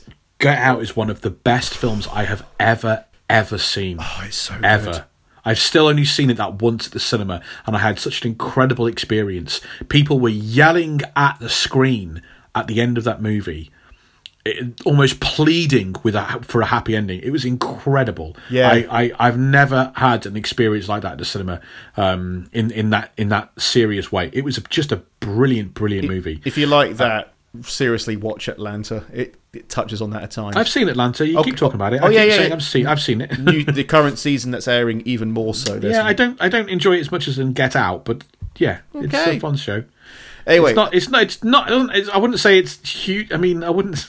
There's commentary, but social commentary with uh, Get uh, Out's an amazing horror movie. Yeah, it, it it is. It is. It's, it's a great horror film. It's not uh, exactly a, a directly. Yeah. Um, I tell you what, though, I do. There are actors that I feel the same way about, and I go, I like. You know the rapper actor Common.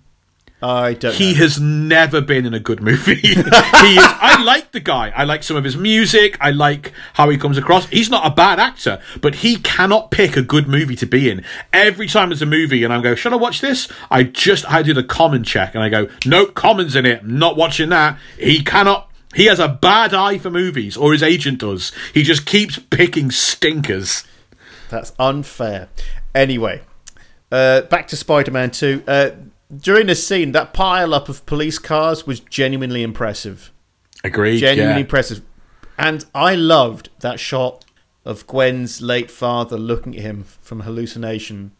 Captain Stacy. Captain Yeah. Stacy, that was Yeah. a really nice touch. I really liked. try and because it, I thought it was good because it, it kind of felt like Peter's kind of forgotten the promise he made yeah. on the deathbed. It's temperate, and it's like, Um, oh yeah, it, or is is it is it subconsciously in the back of his head, knowing he's done something wrong that he's kind of forgotten? Yeah, it's not a ghost.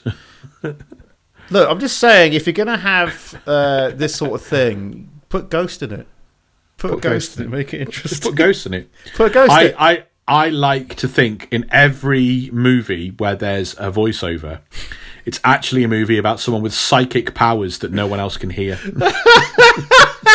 it's just a little a little little bit of fun I like to have on my own.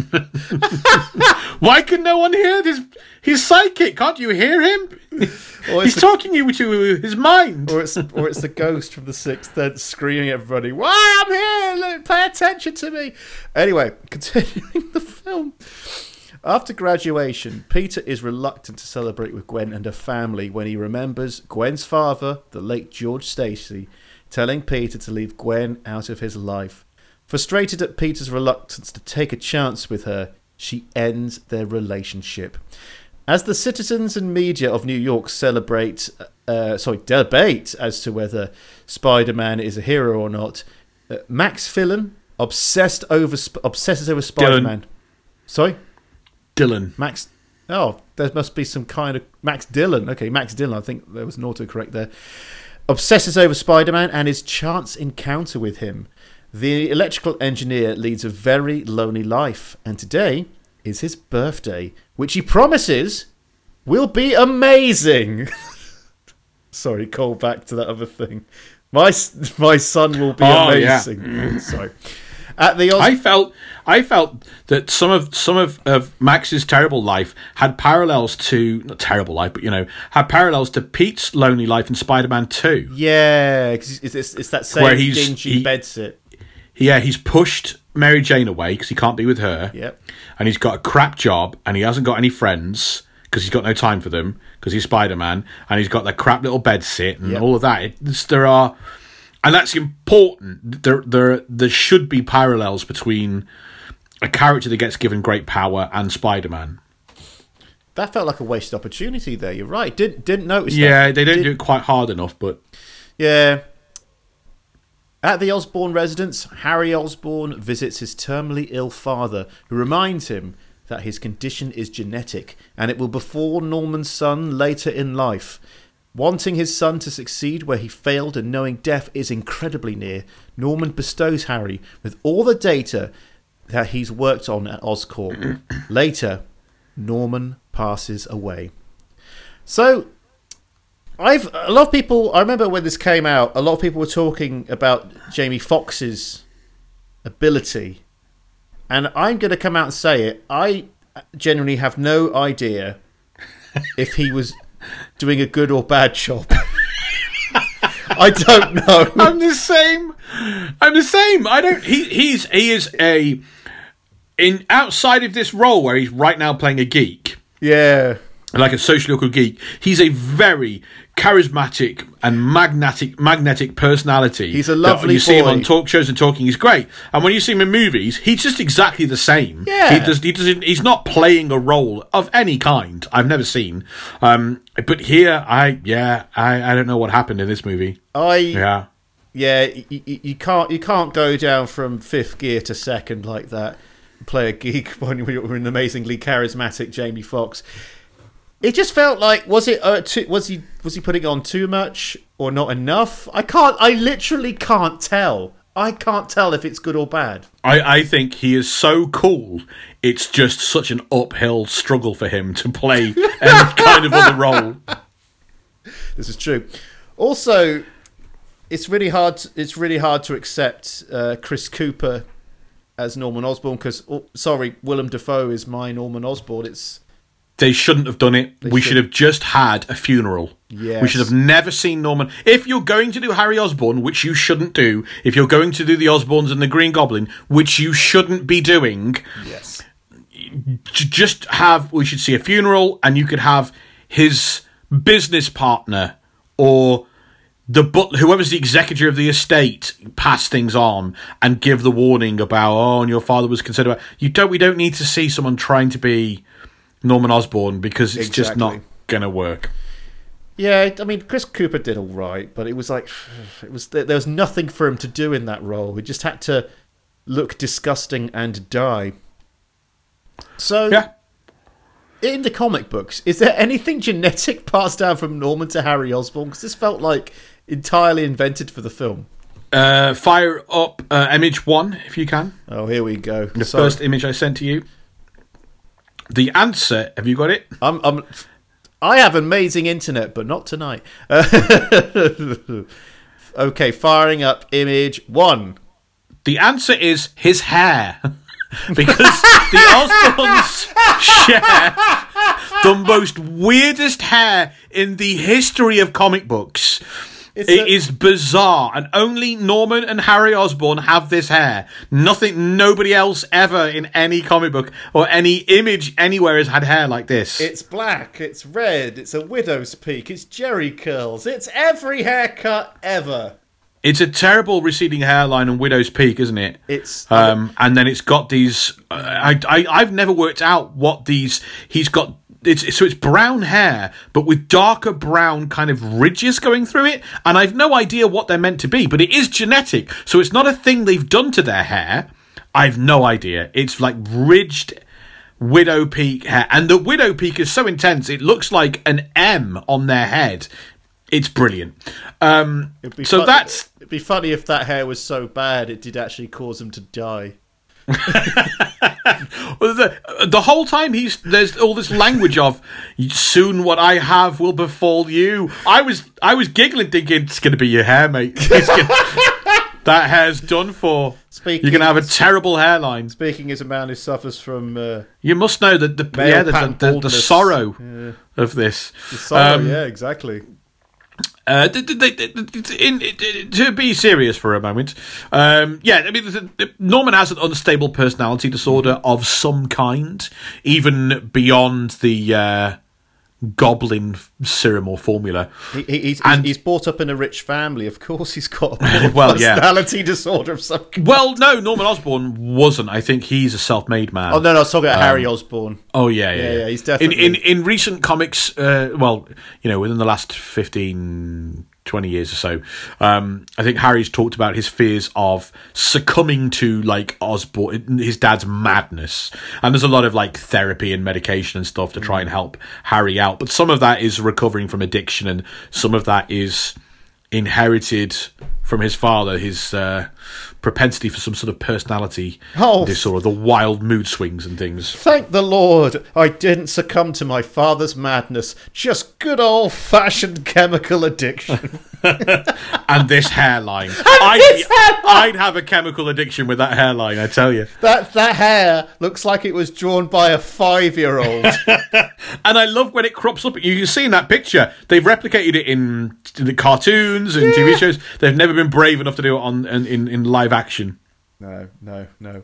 Anyway, that evening, Max is coerced by his boss to work late and watch over a tank of genetic. It's the Riddler. It's the Riddler. This is exactly how the Riddler goes in Batman Forever. Does it? Well, just- roughly, he has a flare up with a someone at work he doesn't like, and he's working late, and then there's an accident that gives him Riddler powers or something stupid. He has the power to create riddles. And he has an obsession with Bruce Wayne, who's dismissive towards him, and he uses his new Riddler powers to get back at it. Oh it's my god! Blue Riddler. You're right.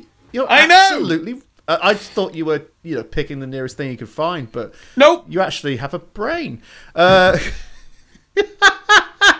I'm kidding. So that evening, Max is coerced da, da, da, to work over to watch over a tank of genetically engineered electric eels. As he hums "Happy Birthday" alone and repairs a cable, he is suddenly shocked and falls into the eel tank, suffering intense electric shocks until the tank bursts. The next day, at an Oscorp business, uh, board meeting, the new owner, Harry Osborn promotes Felicia Hardy to his assistant before catching up with Peter Parker, his long lost friend who's come to lend a shoulder after Norman's passing.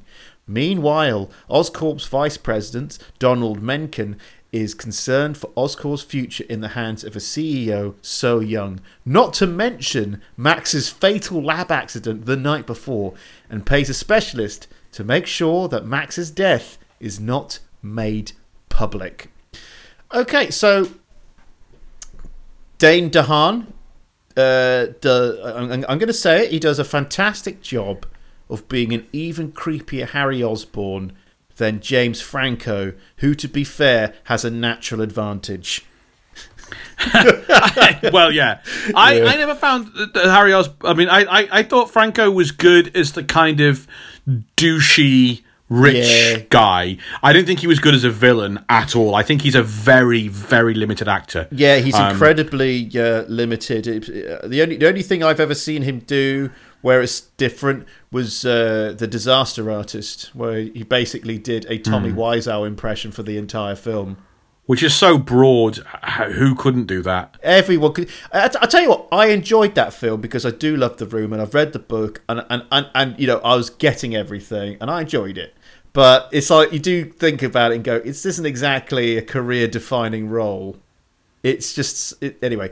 Also, uh, Dane DeHaan uh, in this film has the haircut of an eight-year-old boy. Yeah, it- It's I don't. I can't work out how to say it suits what he does, but it really does. He it, it, it doesn't look like a cool person haircut. It makes him look like a little mama's boy, a little weirdo, a little creepy, and yeah, I think yeah. I think I think with that and the smirk and everything, he gives off Damien vibes.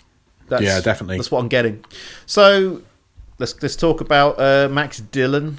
This this this is how Electro gains his powers. Right, he falls into a vat of electric eels in the comics. I hear you singing in the wire. I can hear you through the wine. And the Wichita lineman I don't know this song, Rob. I don't like it. is still on the line. Ba, ba, da, ba, da. Um, he Max Dillon was a lineman for the county. Um, That is less on. exciting. You think electric eels would give someone electric powers? That sounds ludicrous. no. No, genetically engineered electrical eels. I'll have He's you know. he's a lineman. He's an electrical engineer. He goes up the poles and sorts out the electrical lines. He's a lineman for the county, or for a utility company. Um, and uh, Glen Campbell, by, by the way, Glen Campbell, uh, lineman for the county, uh, Wichita lineman, Glen Campbell. And do you know what his the backing band that recorded on that song? Do you know what they were called? no.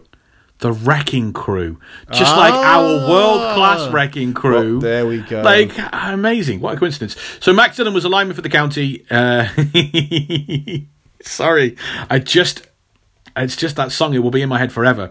Um, so electrical engineer that goes up the poles and sorts out the overhead electrical out uh, electrical wires and power dispensers for uh, electrical companies. But Max was a knob. Uh, one of his colleagues was stuck on a pole during electrical overload and a storm, and he was unconscious but tight, so he couldn't get down.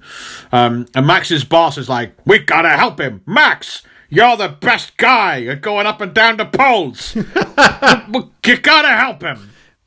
And Max just slowly smokes a cigarette and is like, that's not my job, and I don't do anything unless I'm getting paid, including save someone. And his boss is like, ah, ah. And it's, it's like, if you weren't the best pole man in the business, I'd can your ass right now. it was like, fine. Oh, and Max is like, I, I, I'll didn't- save him. I didn't spend three years at Pole University for this. I, I, I think it. I don't, I don't know how long it takes, but it's a tough. It's a tough job, not an easy job. Um, Max is like, I'll go and save him, but uh, you've got to pay me a big bonus. So his boss uh, acquiesces and pays him, and he sh- shimmies up that pole like a whippet, and he uh, unhooks him and lo- slowly lowers like the unconscious guy down from the top of the pole, and then the power line and Max is struck by a blast of lightning. I knew it. I saw Um, that coming. And here is the line from the 60s I should have been killed instantly, but by a fantastic freak of fate. Stanley Ryan, obviously. A fantastic freak of fate, due to the way I have been grasping the electrical wires. The two bolts of current cancelled each other out, and I felt better, stronger than ever. Do you know? I, I I haven't read any Marvel comics, but I tried reading the original Batman comics, and it's the absolute verbosity of everything that always that makes it so hard to read sometimes. 'cause it's just Yeah, too much. they love much- that stuff though. You, you could reduce that to my body's changing. I have become something more than man from this fateful accident. It's like that's all you need. And then they're going, haha, let's explain it right down to the detail. Like, no, don't do that. Let us fill in the blanks. Later that day, Max Dillon is grabs a coat hanger and starts shooting electricity everywhere, and he's like ah, uh, and he can shoot electricity from his hands. Um, and he found out that he had been charged in that accident with electricity and become a living generator. Uh, Does the science hold up? It never does. Stan Lee again hears something and goes, ah, that's science. I'll put that into Iron Man. Have have they Uh, ever referred to Electro as supervillain Max Dillon? Sadly not, but they're missing a trick, aren't they? Max Dillon, supervillain. That would oh god, I should be getting paid for everything I actually I do. Uh, you you get paid. This show does pay you for this. does get uh, it should pay me for in great lines like that, you get paid. uh, pay me in property. Uh, uh, so in the original stories, uh, Peter and Harry are old childhood friends like this, aren't aren't they? No, absolutely not. No, no, no. They don't go to the same school or anything like that. They, their families don't know each other. Um, they don't meet until they're both attending uh, university, Empire State University, the fictional Marvel New York Manhattan based university. Um, Harry is, you know, very wealthy. He's like the wealthiest pe- person there, the wealthiest student there, of course. and he's also very popular. He's a very nice, he's a nice man. He's a very cool guy. He's a party guy. He's a rich party guy. So you know, he has a lot of party people. Um, he has a clique of, of uh, you know popular students, which include Gwen Stacy um, and Mary Jane, and um, Flash would come later, I think, because he doesn't go to university with them. Um, Gwen at the start is intrigued by a a, a new student, a bookish, studious, and painfully shy Peter Parker. The problem with uh, Pete around this time is that he's been bullied his entire life and doesn't have friends or trust other people. But also, Peter is written. I think we talked about this when we talked about Flash way back in our first Spider-Man episode. Peter is written as having this aloof nature to other people. Like, I, I think it had eased by the end of the '60s. Um, but on uh, with those social problems, and on top of his Aunt May is very, very, very ill for a, like a year or two in in in comic in the comic book publishing world. Um, so that's not like a year or two in real time. Um, that's a weird sentence. Forget that. She's ill, um, and he's always having to turn down um, invitations to party and hang out and go for a coffee and and and you know be a stu- be a, be a kid, be a youngster. He's always like, no, I've got things to do, and some of that is to be Spider Man, and some of that is to um, go and look after Aunt May, and just like at school, Harry and everyone else dislike him because they they they they they they take that off as snobbery. Yeah. They take it as standoffishness and snobbery. Eventually, Harry confronts Peter about it all and goes, Oh, you're just really shy and weird. and your aunt's sick. Oh, oh, okay. Right. We'll still invite you to places then. And they, Peter gets into the gang and they become friends. And also, he starts a relationship with Gwen and it all starts to kind of, he gets in. We talked about this in, um, I think the last Amazing Spider-Man show, this kind of period of time where Peter Parker is cool. He gets a motorbike, and uh, he he becomes handsome in the drawings by John Romita. And uh, yeah, it's kind of the golden age of of Spidey stories. The the the gang is like, um, because Harry and Peter move in together. They they uh, Harry's like come and live in my massive like apartment that my dad pays for because you are very broke and I don't care. It's fine. So yeah, you get kind of like um, Harry starts dating Mary Jane, so there's that as a couple, and then Peter and Gwen are a couple. So that's kind of the nucleus of this little That's this little really thing. And Harry doesn't nice and know that. comfortable. Sorry. That's really nice and comfortable, isn't it? Yeah, it doesn't last. But yes, that's why that is a big part of why it is kind of viewed as like the golden age of Spidey stories is because it is quite it is quite nice. It, it's it's it's very I I feel a particular way about it as well, and I I read them when I I read those late 60s 70s stories when I was a teenager, not when I was in my, you know, under 10. And and yeah, I I, I don't know. I think there was a little bit of wish fulfillment as well. It was like Yeah. I'd like to have some older cool friends and go to university and have a motorbike and live in a cool apartment. There's a little bit of that. You don't get an awful lot of wish fulfillment, um, kind of, or yeah, you don't get an awful lot of that in Spider-Man because it's immediately slapped down with tragedy. Yeah. so yeah, Cool. Back to the film.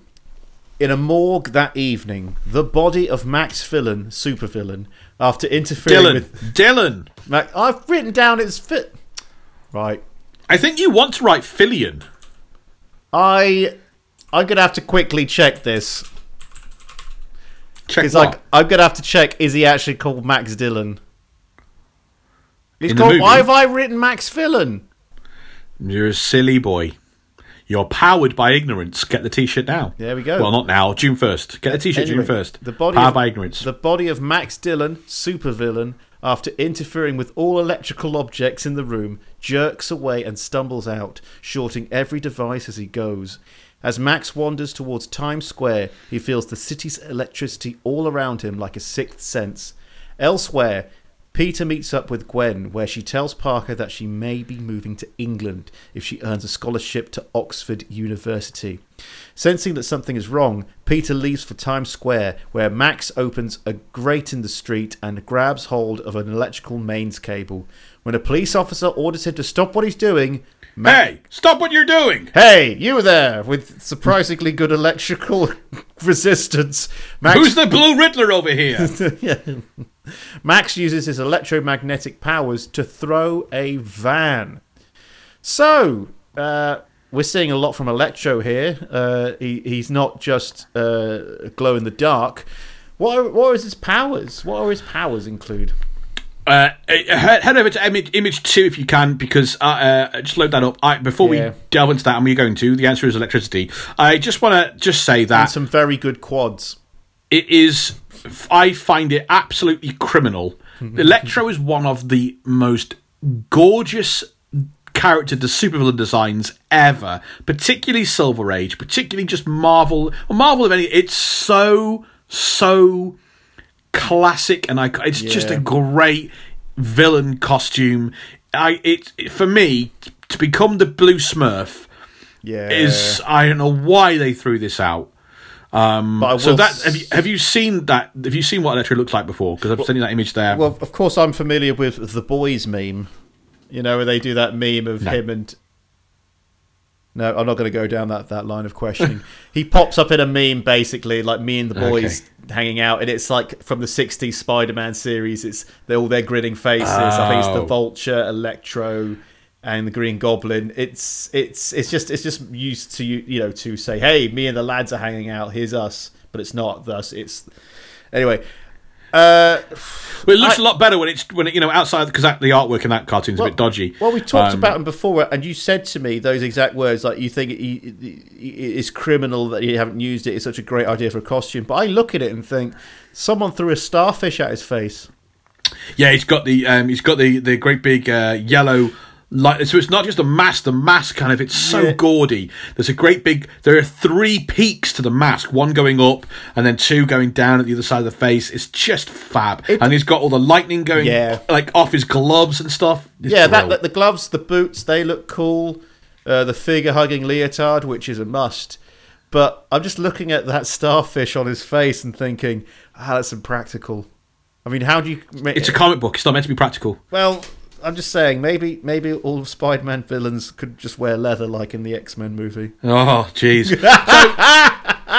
so, we immediately see some sort of electromagnetism uh, from Electro here. Yeah. And that's not massively in keeping. That would make him insanely powerful. so, would. to begin with, his powers are pretty basic. Yeah.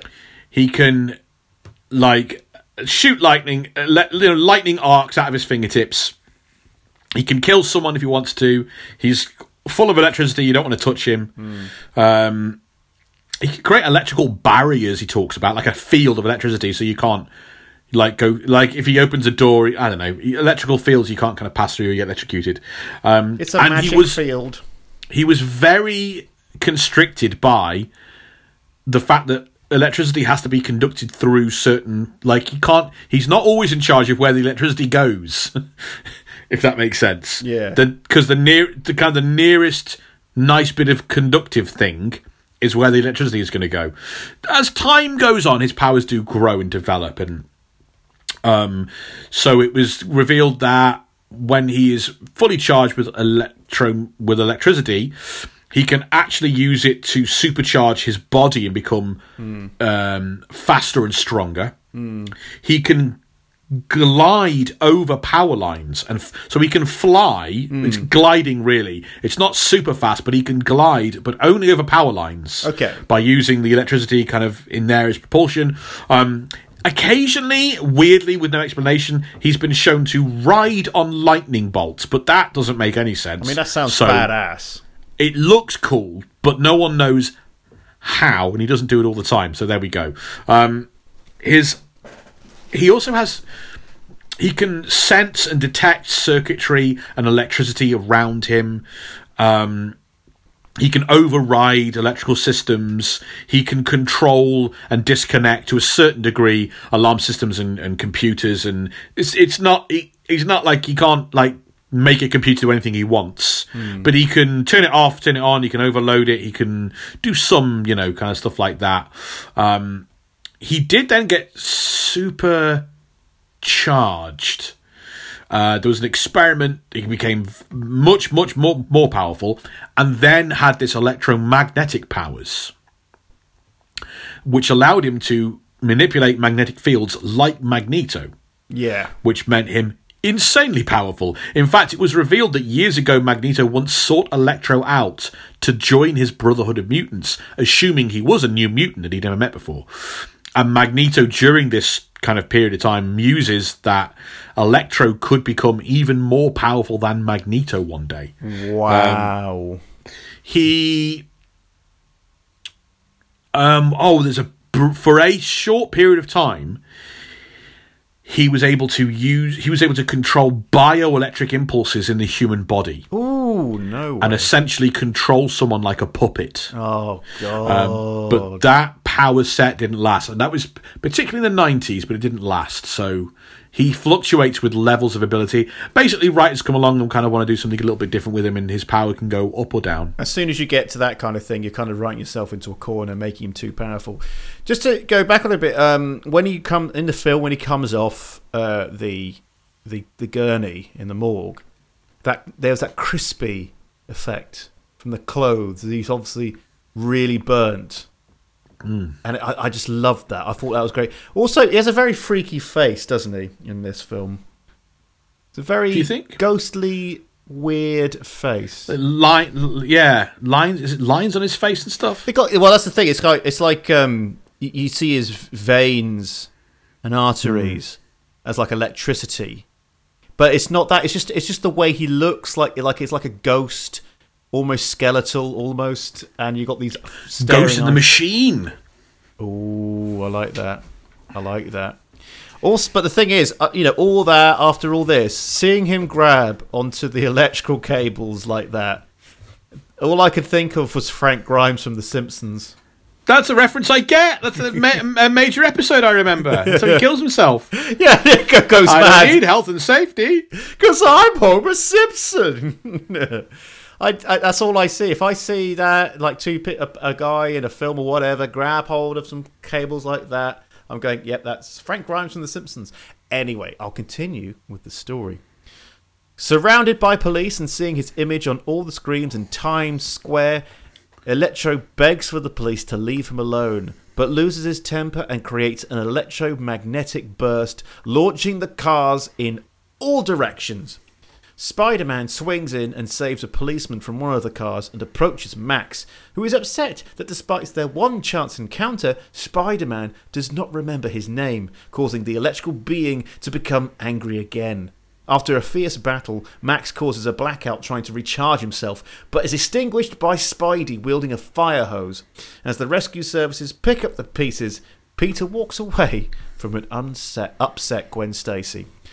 So this bit, the, the crowd are gathering around chanting for Spider-Man while an electrical-powered villain is fighting him. I just found that a bit silly because they're really risk, you know, there's a, there's a risk situation here.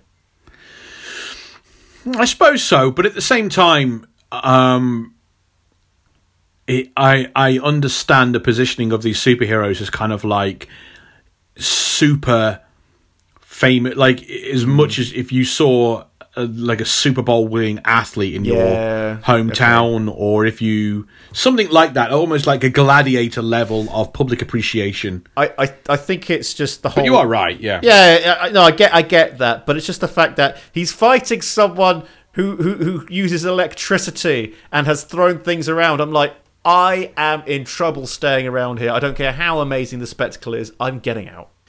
But equally, how often do you turn on like TikTok or YouTube and see video from a very dangerous location where something's blowing up, or there's a, here's a picture of me. I'm I'm going to take a, a video of this uh, hurricane I'm in. You know, there's always going to be those people, aren't there? Oh yeah, uh, but but I, I could argue that not at that kind of density of crowd, but no, no, no. I'm going to concede. So, how notable is Electro in the Spider-Man comics? Uh, does it? Does he? Ha- does does is Max Dillon uh, a good supervillain? You're going to wear that into the ground, aren't you? Uh, hello, we've been doing this You're for gonna- two years, and every time I come up with a nice little thing, we never do it again. There are reasons because you wear them into the ground, Yeah, and sometimes they're deeply pervy and disturbing. Good boy Um, gets his treats. No, Yes! stop it. Teed that up. He's a. I mean, he's a. He's never like been an arch nemesis, a mass. Yeah. He's not. He's not like um.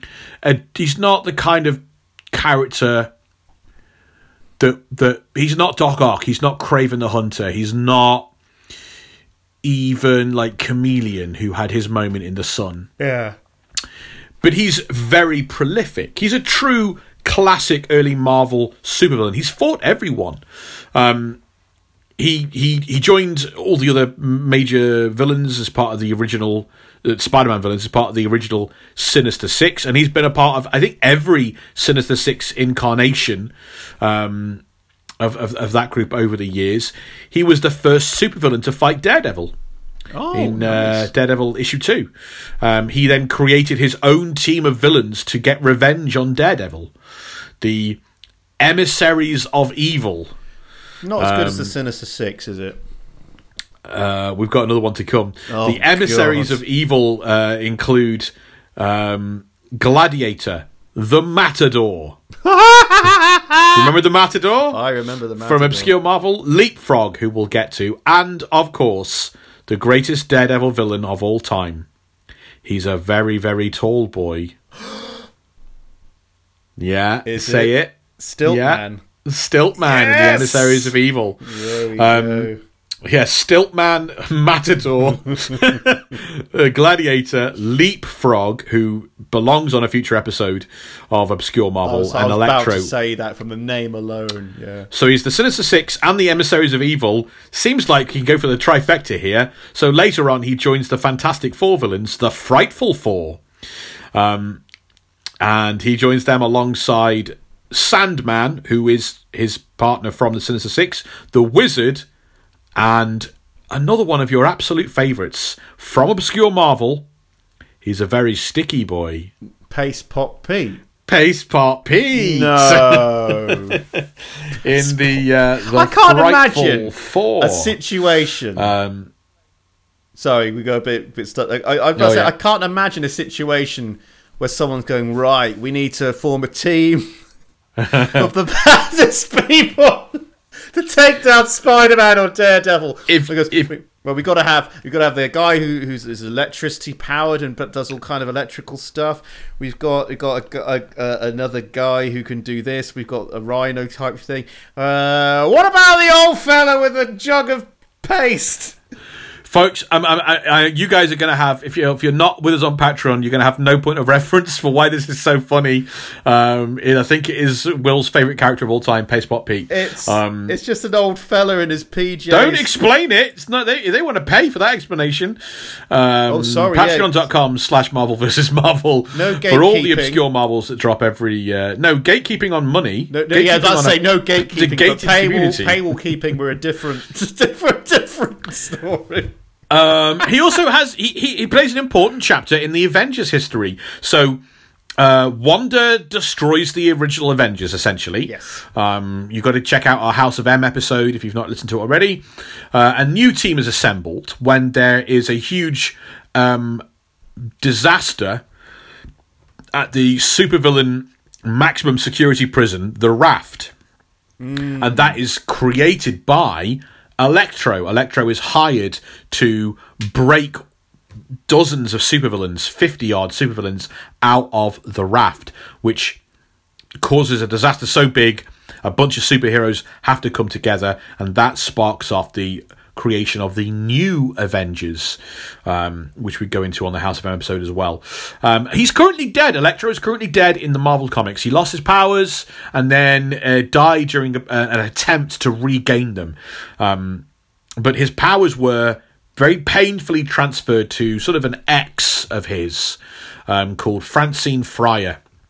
Who now operates as the new Electro, not Lady Electro, just Electro, um, and she wears Max's classic, uh, classic costume, the gold and and uh, and green.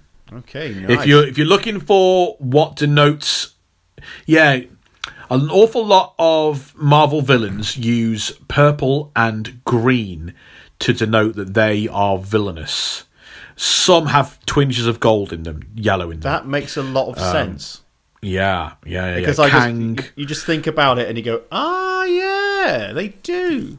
Yeah, whereas on the other side, the good guys, it tends to be your blues, your reds, and your yellows. Yellow seems to go both ways. Yeah. Um, you can see an awful lot of the of the Marvel classic villains have that uh, green and purple color scheme, including the Hulk as well, which is interesting as to whether he's thought of as a villain. Um, well, you know, he is a misunderstood man. To be fair, he is. Anyway, back to the story. Upset with possibly losing Gwen, Peter wills himself to open his father's briefcase and starts researching his father's involvement with Oscorp. At Oscorp, Harry Osborn notices the first sign of his father's illness affecting him and accidentally opens his father's secret data. His hair reclining. That's what he notices. What receding. Hair receding, becoming embarrassing, revealing a high tech battlesuit as well as a potential cure to his father's curse. At the Parker residence, Peter experiments with electrical resistance for his next encounter with Max. The next day, he receives a call from Harry, who invites him to Oscorp to show the data his father worked on for the cure, with Harry coming to the conclusion that Spider Man is the proof that his father's cure works and now needs the web slinger's, web slinger's blood.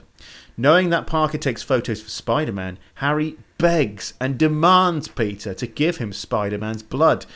But Give Pe- me his blood. Give me his blood! You know him. You must have access to his blood. It- it- It's just a perfectly ordinary question to ask of someone a cup of sugar, a pint of blood, you know, it's the same thing.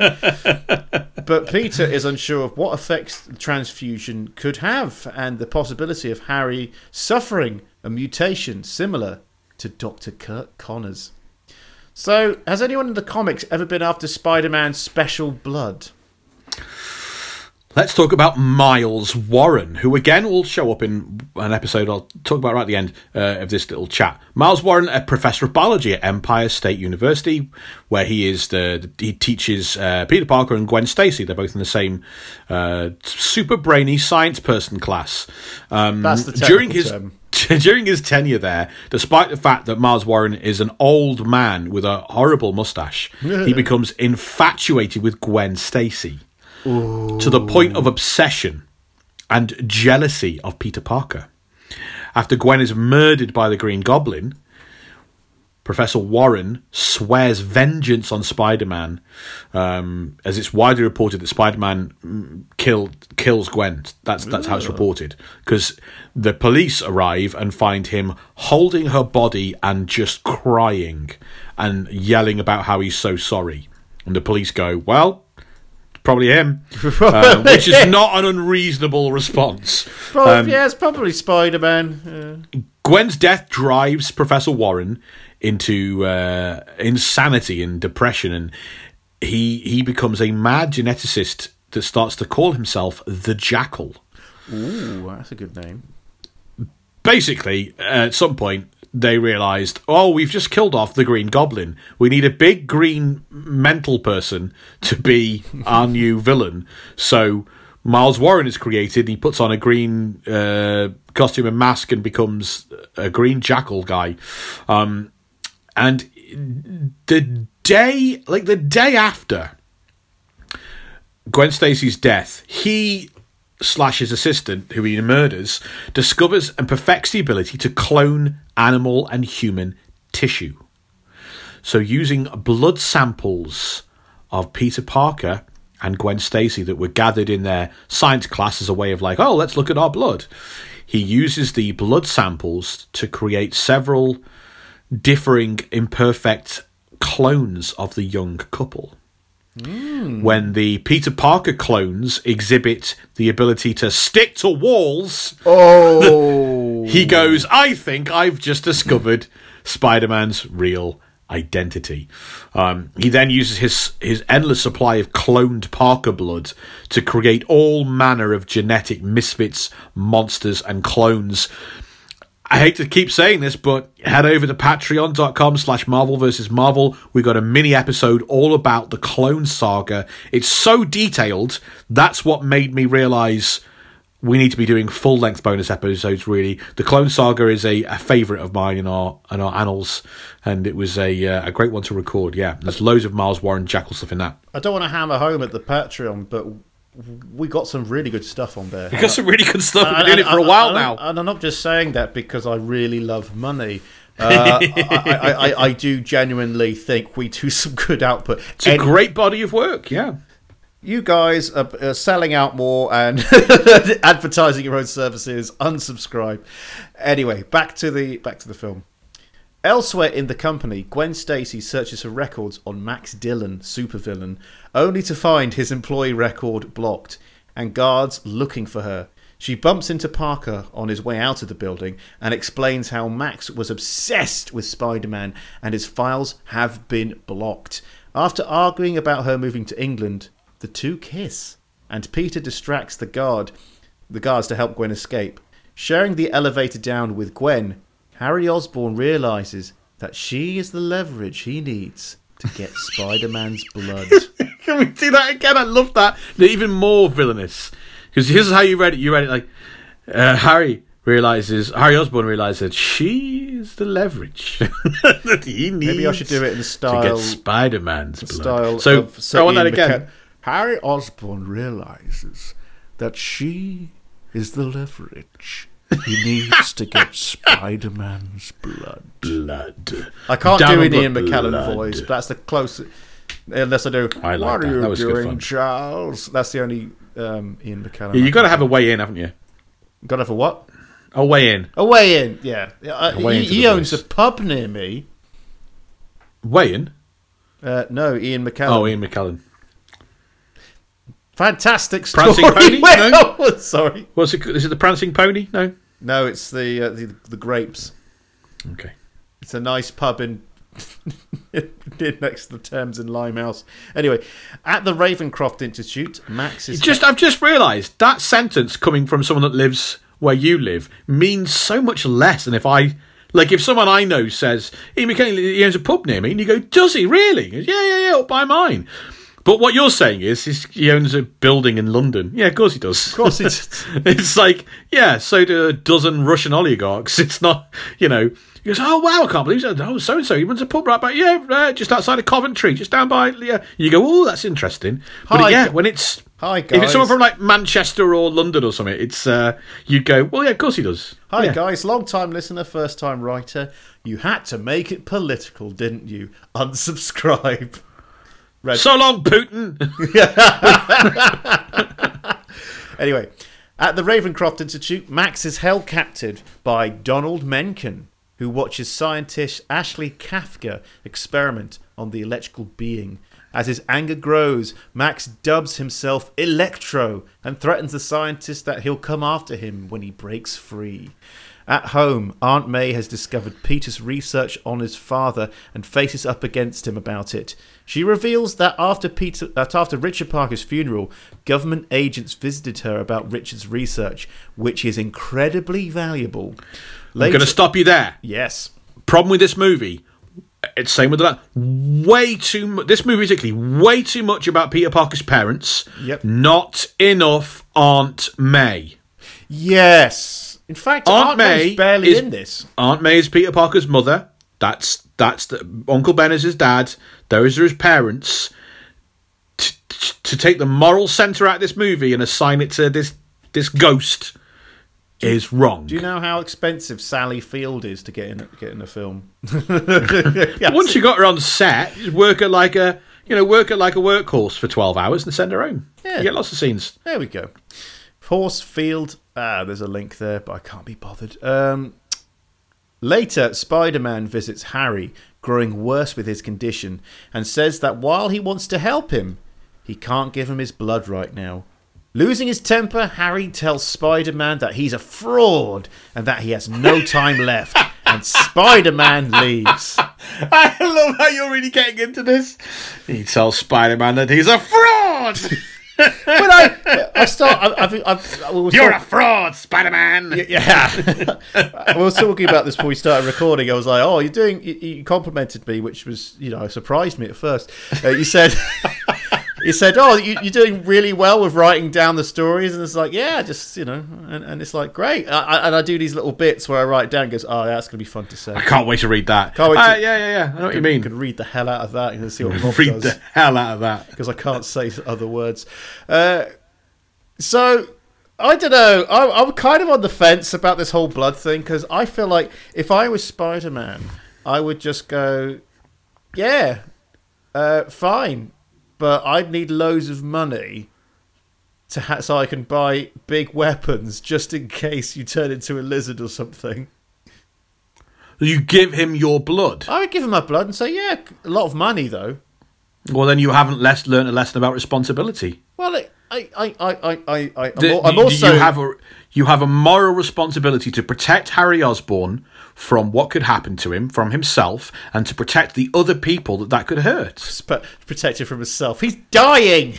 He's dying. Yeah, but you could make him a monster.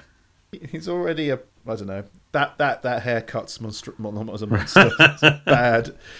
Uh, I don't know. I was kind of on the fence. This this is one of those things. If where if there if there was a big uh, ethical point to the film, which there isn't, uh, you would do that thing where you go just to check in with you, Will. right or wrong? Well, this you're you're completely wrong about this. This is it's it's it's wildly irresponsible to give someone you know irradiated blood that could uh, you know do anything to them and the people around them. People are overrated. Oh God! Well, what an inspirational superhero you'd be. Well, oh, looks like our, pod, our episodes aren't getting listeners anymore. Will, thanks for that. You lost them. Anyway, I like the idea of a superhero that would be like you, who would who would uh, like assess who he's go- whether he's going to save people. No, I I don't.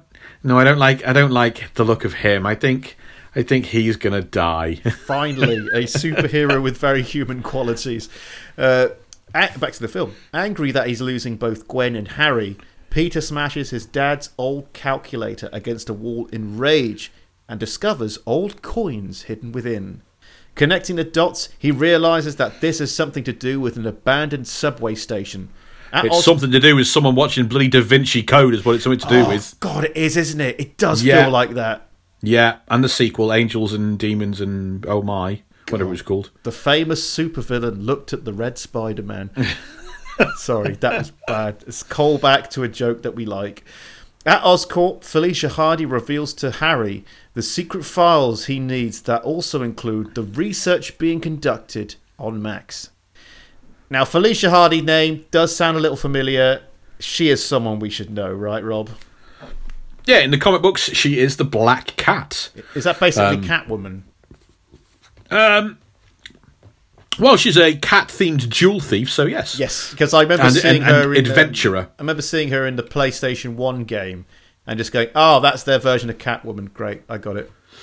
Um, I mean, from that that like those two dots, yeah, but nothing else about the character is Yeah, well, you know, relationship with the the hero. yeah. There we Um, go. She's so she's a jewel thief and adventurer has a relationship with Spider Man. They have a bunch of adventures together, and and they they do start a relationship, but.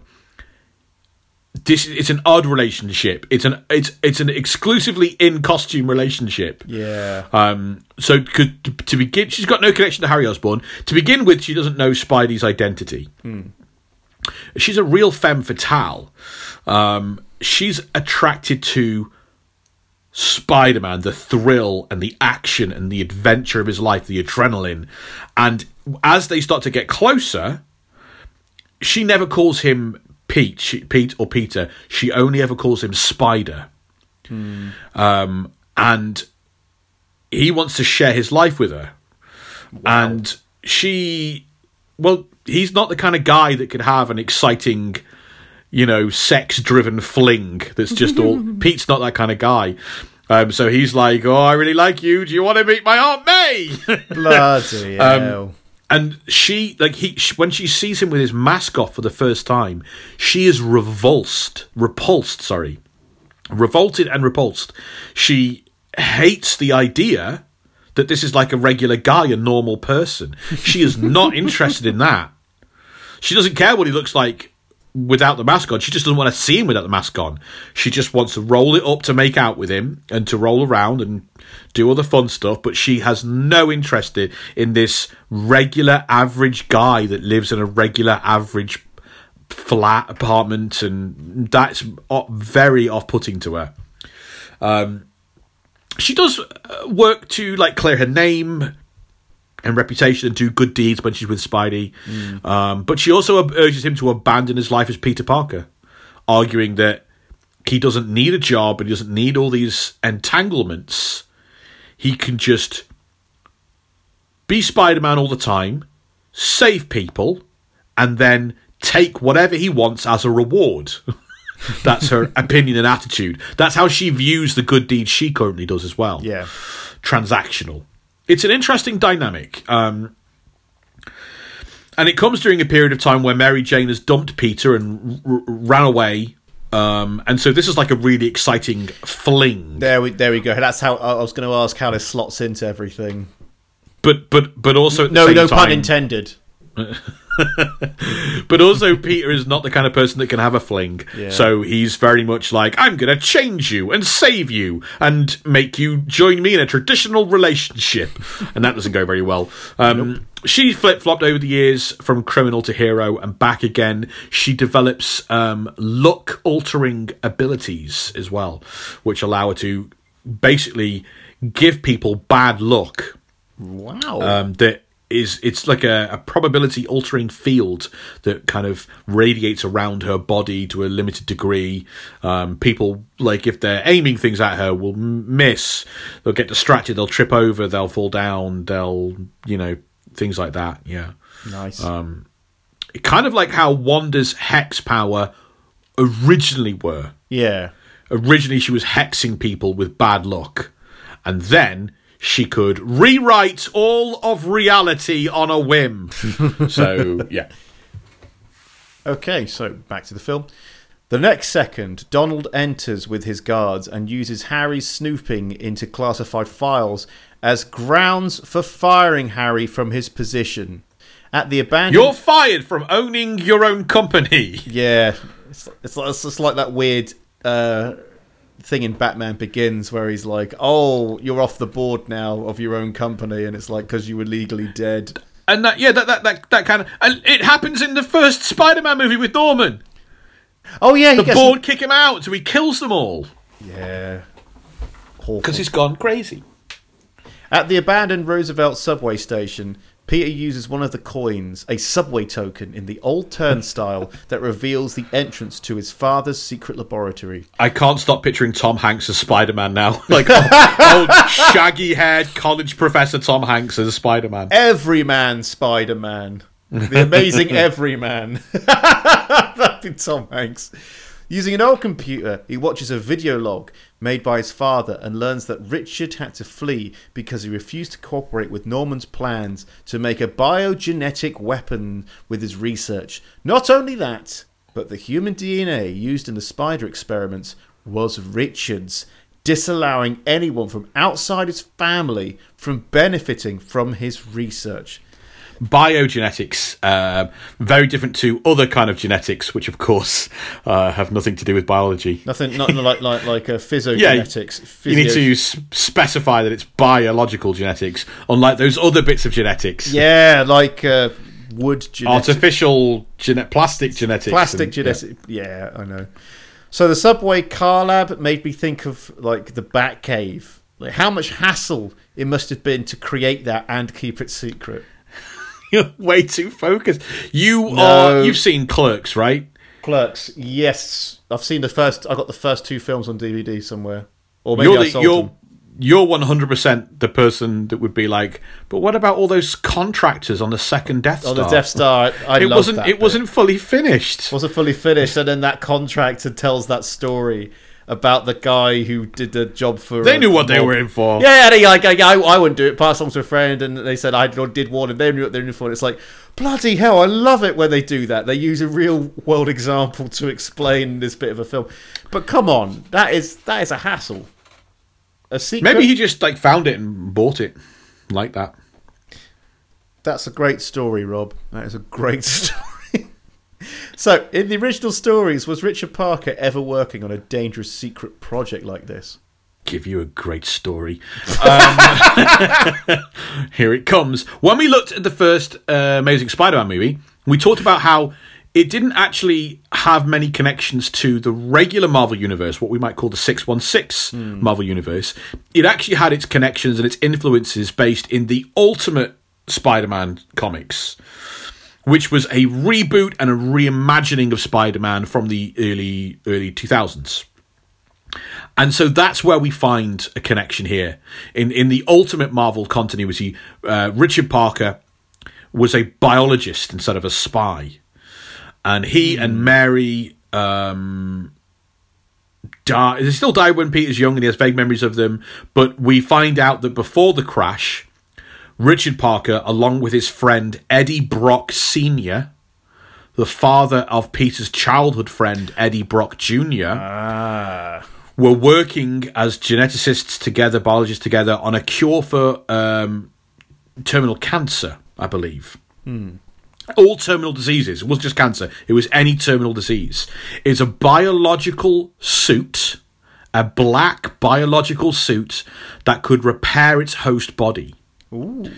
He recorded a series of videotapes um, that he left for Peter, addressed to Peter, revealing the, the, the research he was doing, the work he was doing, his fears that the biological suit that was meant to heal could be used as a weapon instead of a cure. Um, and his project and the suit he created was eventually stolen by Eddie Brock Jr. and is the basis and the creation of the ultimate Venom There the go. ultimate universe. I knew so going to tie into that. Nothing, yeah, nothing to do with. They, they, they very much didn't want this Peter Parker to go into space. And how do you get Venom without the Secret War and the space thing? You didn't want them to do that, so it became this this secret biological project that Richard Parker was trying to keep other people from using as a super soldier project. All like very similar to kind of uh, some stuff that's going on here. Cool. Back to the story. At Ravencroft, Harry sneaks inside and distracts the scientists with the fire alarm, allowing him to approach Electro. Osborn makes a deal with Max. If Max can get Harry into Oscorp, Harry will help Max get Spider Man, allowing Harry to get Spidey's blood. As the guards burst in and restrain Harry, the boy uses a taser on Electro, charging up the electrical being to break free from his bonds, killing all the guards. Before the two shake on their deal, Electro captures and lowers Dr. Kafka into the electrical pool that contained Electro, but kills the scientist. Elsewhere, Peter gets a call from Gwen. She's moving to Oxford.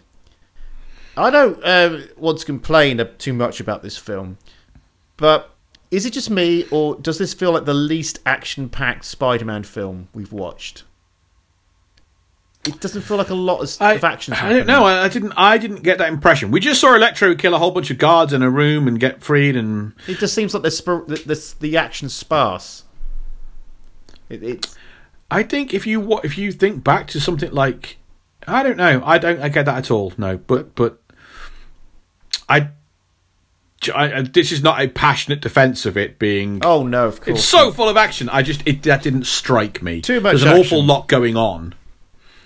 Yeah, I don't know. I, I just I just got this feeling at this point, and I thought, hmm. so Doctor Kafka, is that an important character? No, not really. Although it's a gender swapped character. So Dr. Ashley Kafka in the comic books is a, uh, a a woman. Um, she is a psychiatrist at uh, Ravencroft Institute for the Criminally Insane, introduced in the early 90s, occasional ally of Spider Man. Um, she treats an awful lot of um, Spidey villains, including Electro. Um, she was killed by a villain and then some clones of her were brought back to life by the Jackal.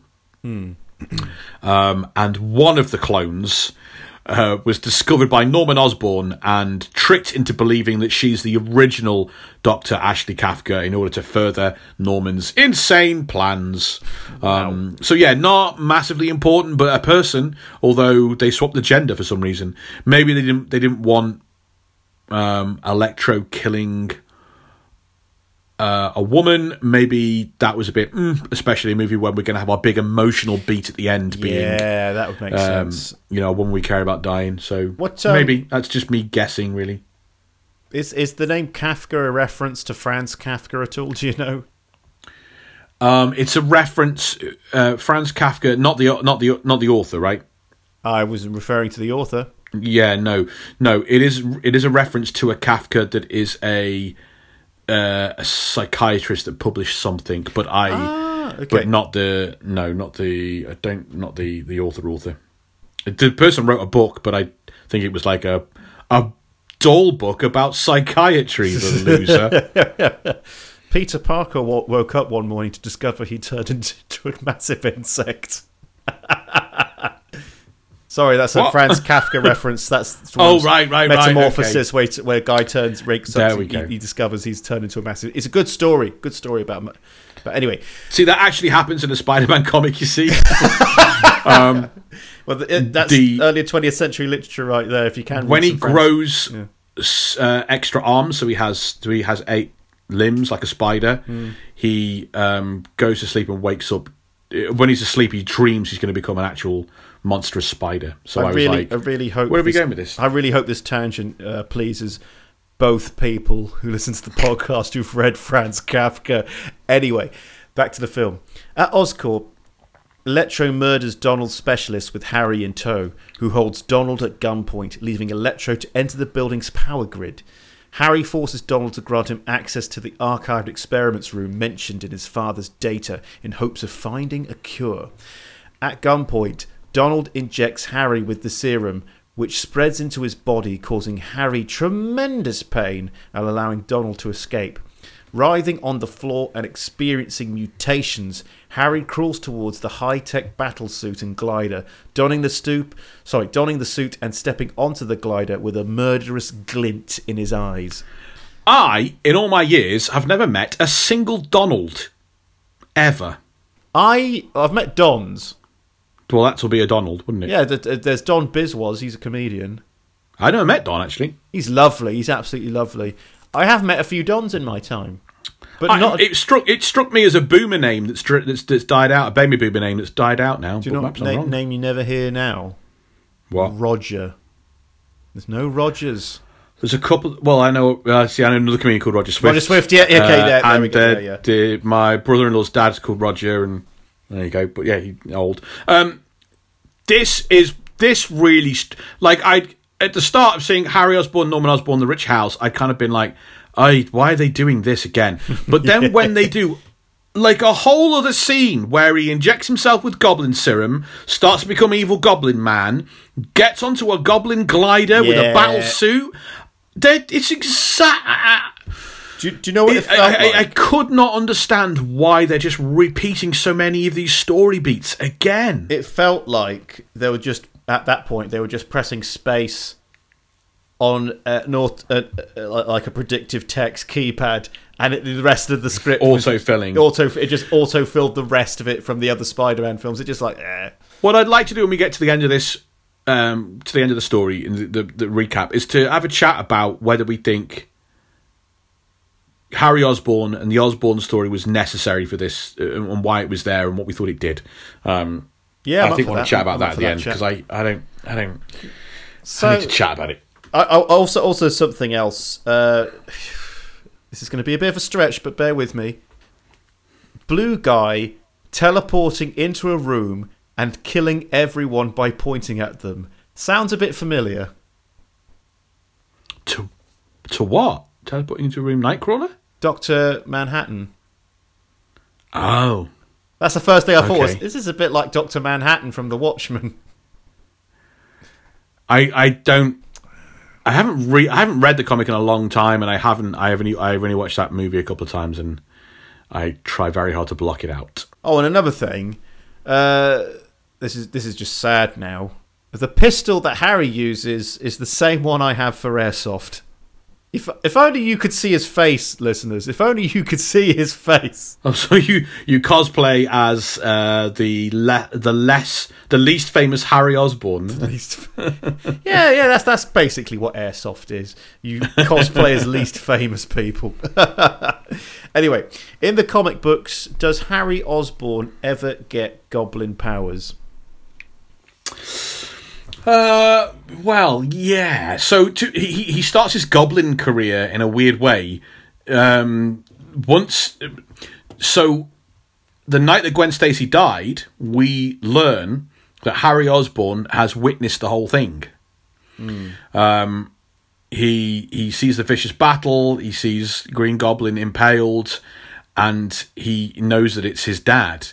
Um, he wanting to protect his his father's like identity and the family name. He strips the Goblin costume off of uh, Norman's body so that the police won't connect it. Yeah. and he starts to blame Spider Man for his father's murder and for Gwen's mur- death as well. Yeah. Um, and he becomes very mentally unbalanced at this period of time.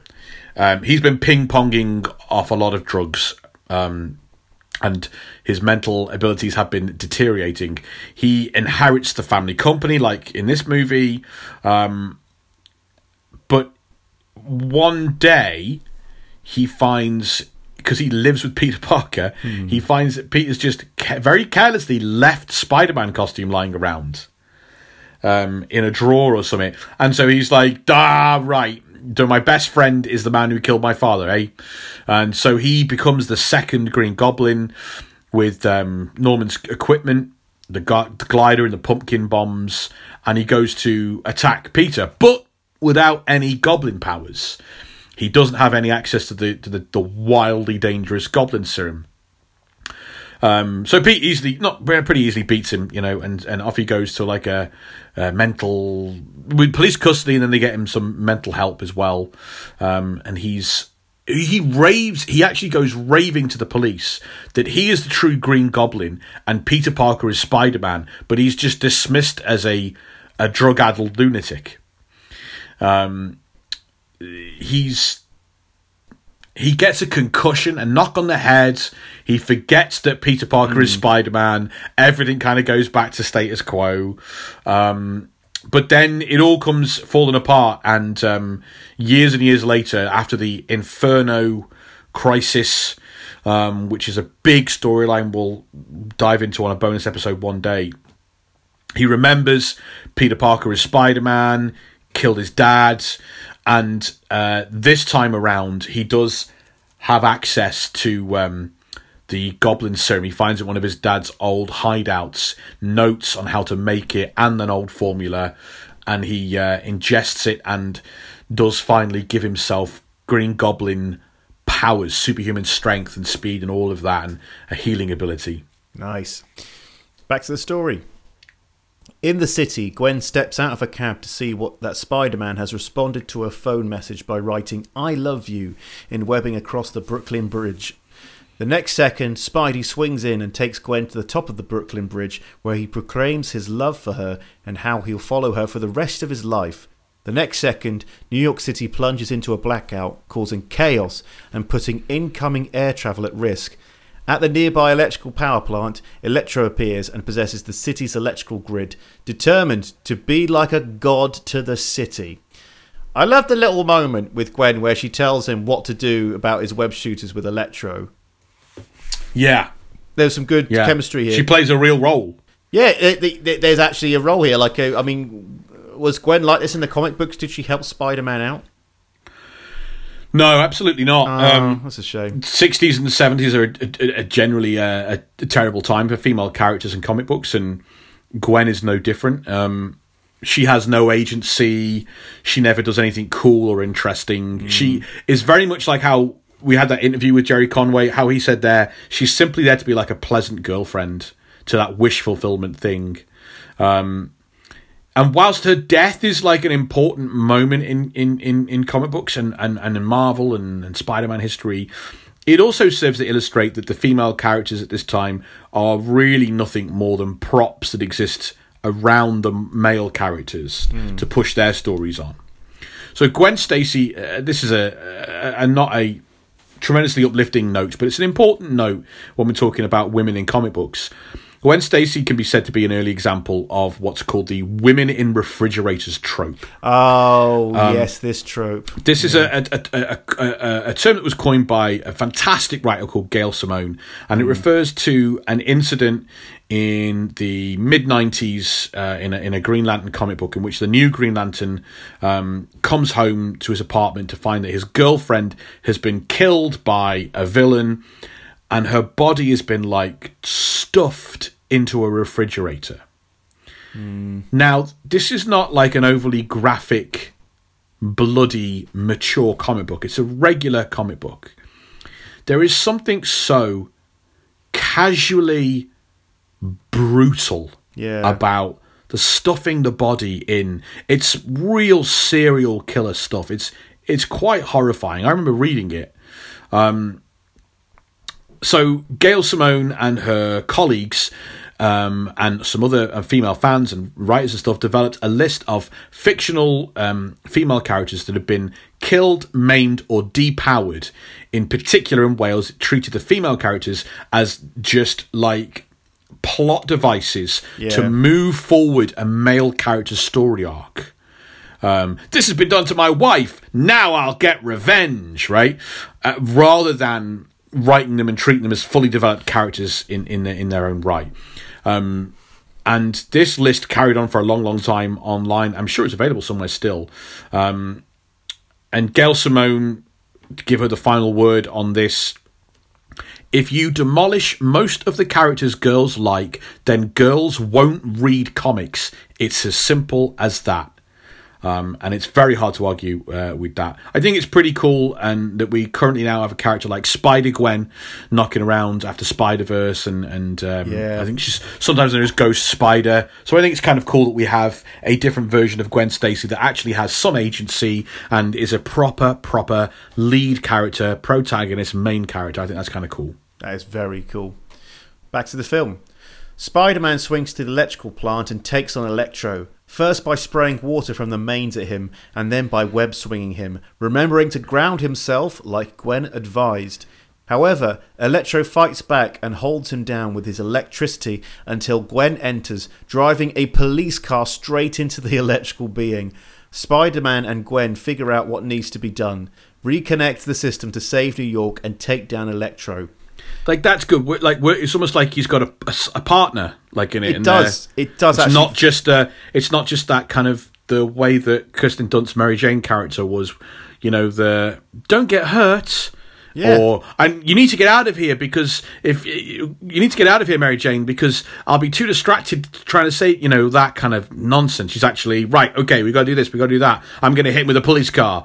You got to do this. You got to turn that. It's, you know, there's something going on here. It's one there? of the film's plus points. Uh, Yeah, not- massively. Not not too many of those, sadly.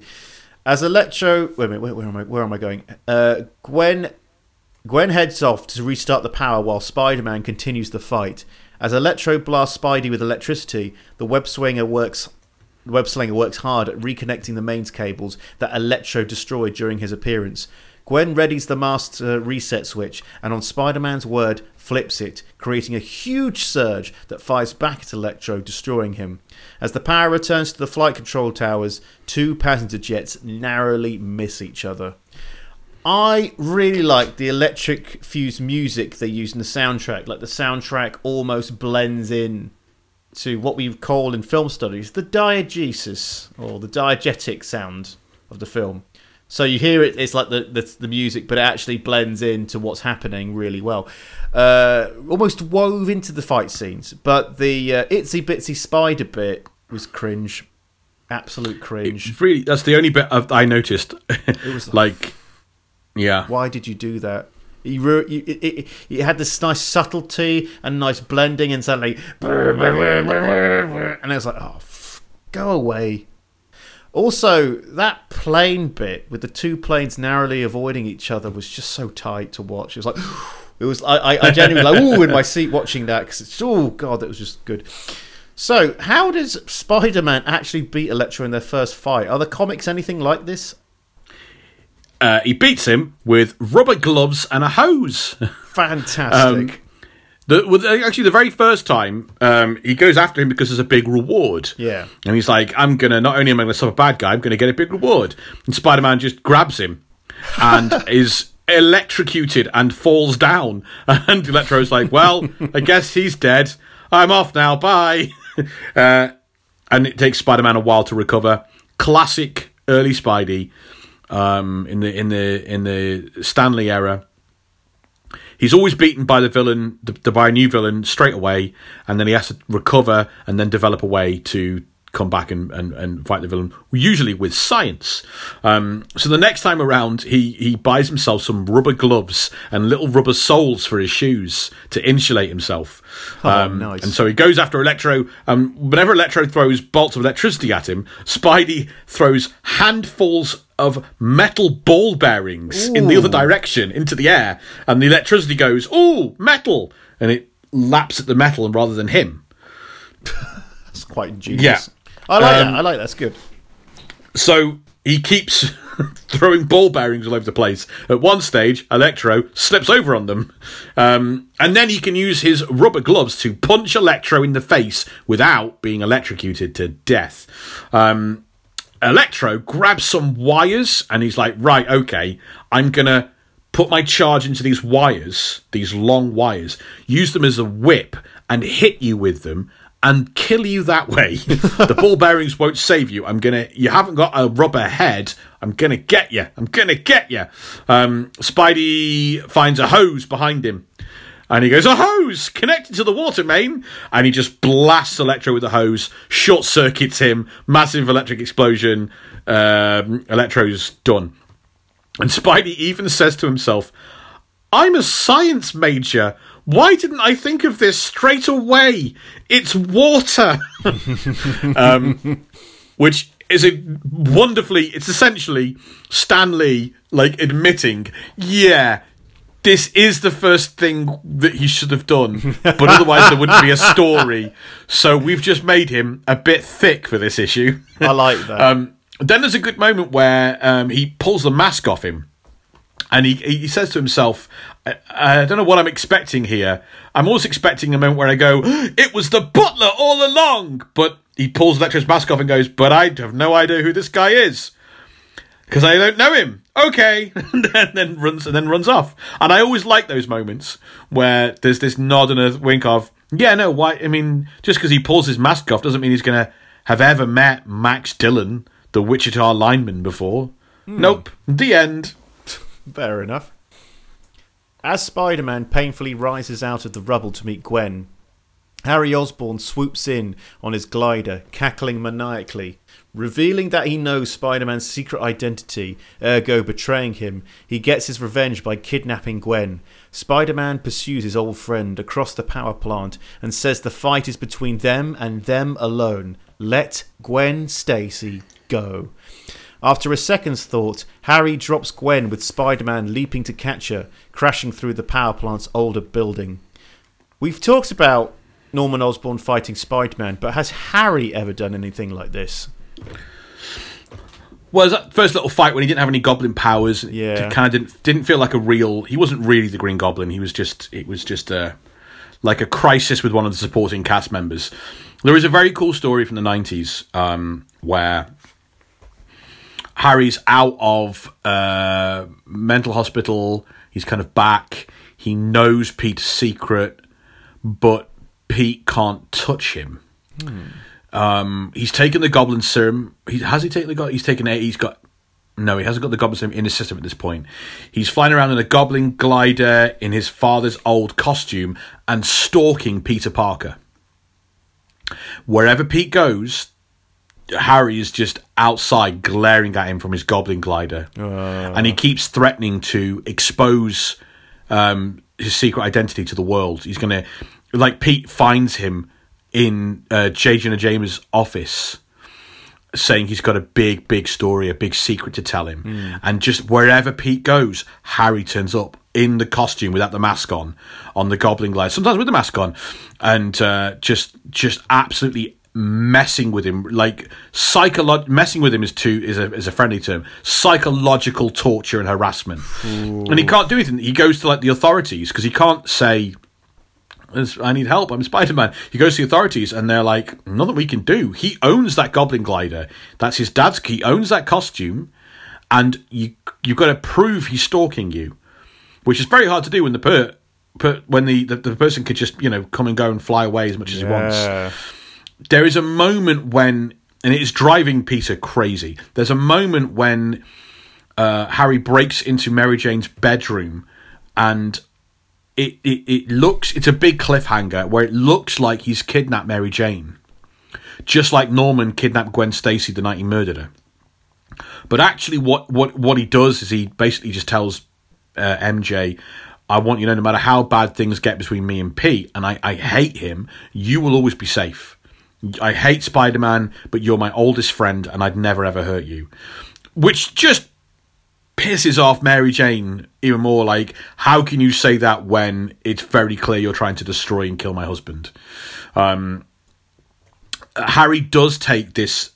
Uh, the last like bit of goblin serum, an advanced special version um, that Norman Osborn created but never tested before he died, and he takes it and it makes him feel even stronger and better, and it all culminates this this harassment of Peter Parker with him uh, attacking him in this in his in Harry Osborn's old house, injects Peter with this drug that leaves him completely immobile, um, and in a fit of like real mental anguish and depression, Harry Osborn lines the the place with um, timed explosives, and he's basically I'm going to kill.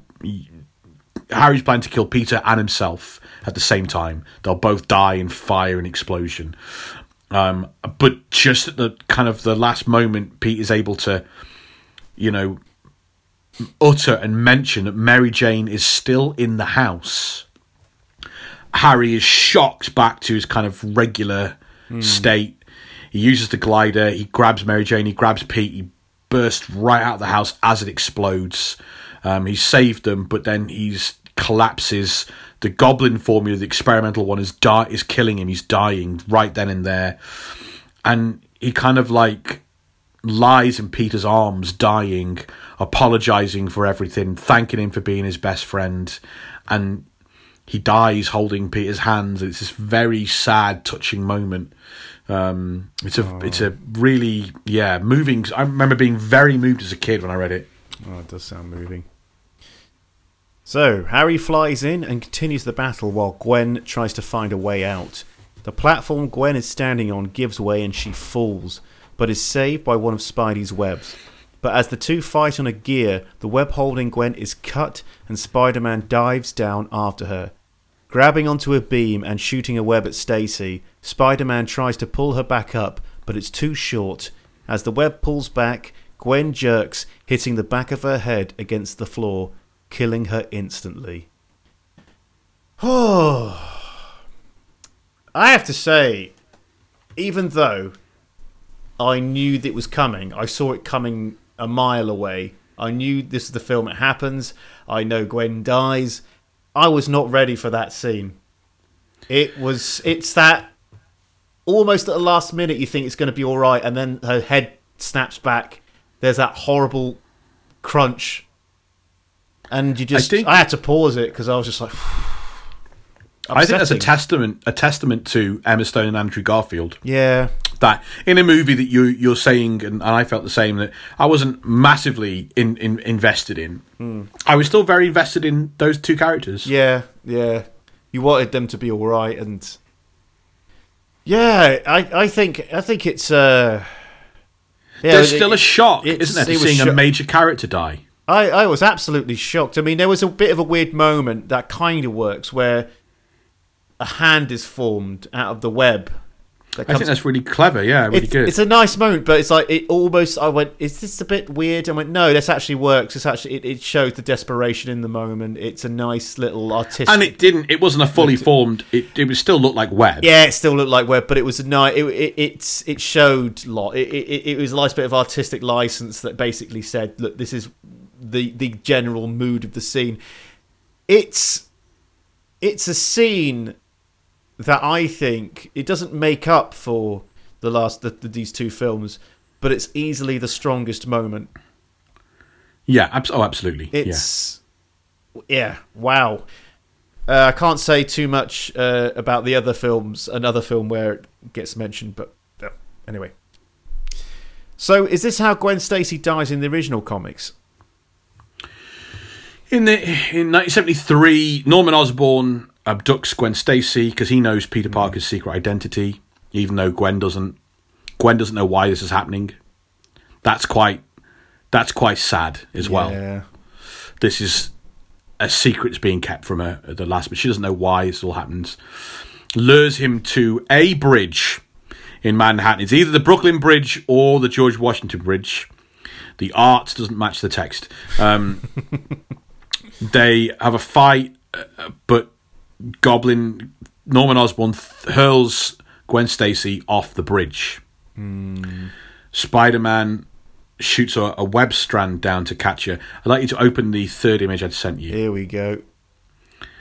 Um, as he pulls her up, he thinks he's saved her. He's celebrating, but he realizes that she's dead. Now, in that panel where the web line that you've got snags her legs, there is a tiny FX box which Yeah. denotes sound right by her neck Yeah. that just says snap. Small enough that it was overlooked by several readers. Um, so Gwen Stacy doesn't die by the fall or the impact or hitting her head. It is the recoil of Spidey snagging her leg, almost like a bungee line Yeah.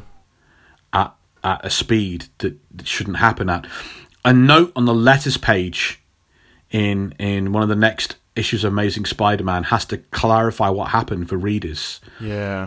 and it says from the editors, it saddens us to say that the whiplash effect she underwent when Spidey's webbing stopped her so suddenly was in fact what killed her.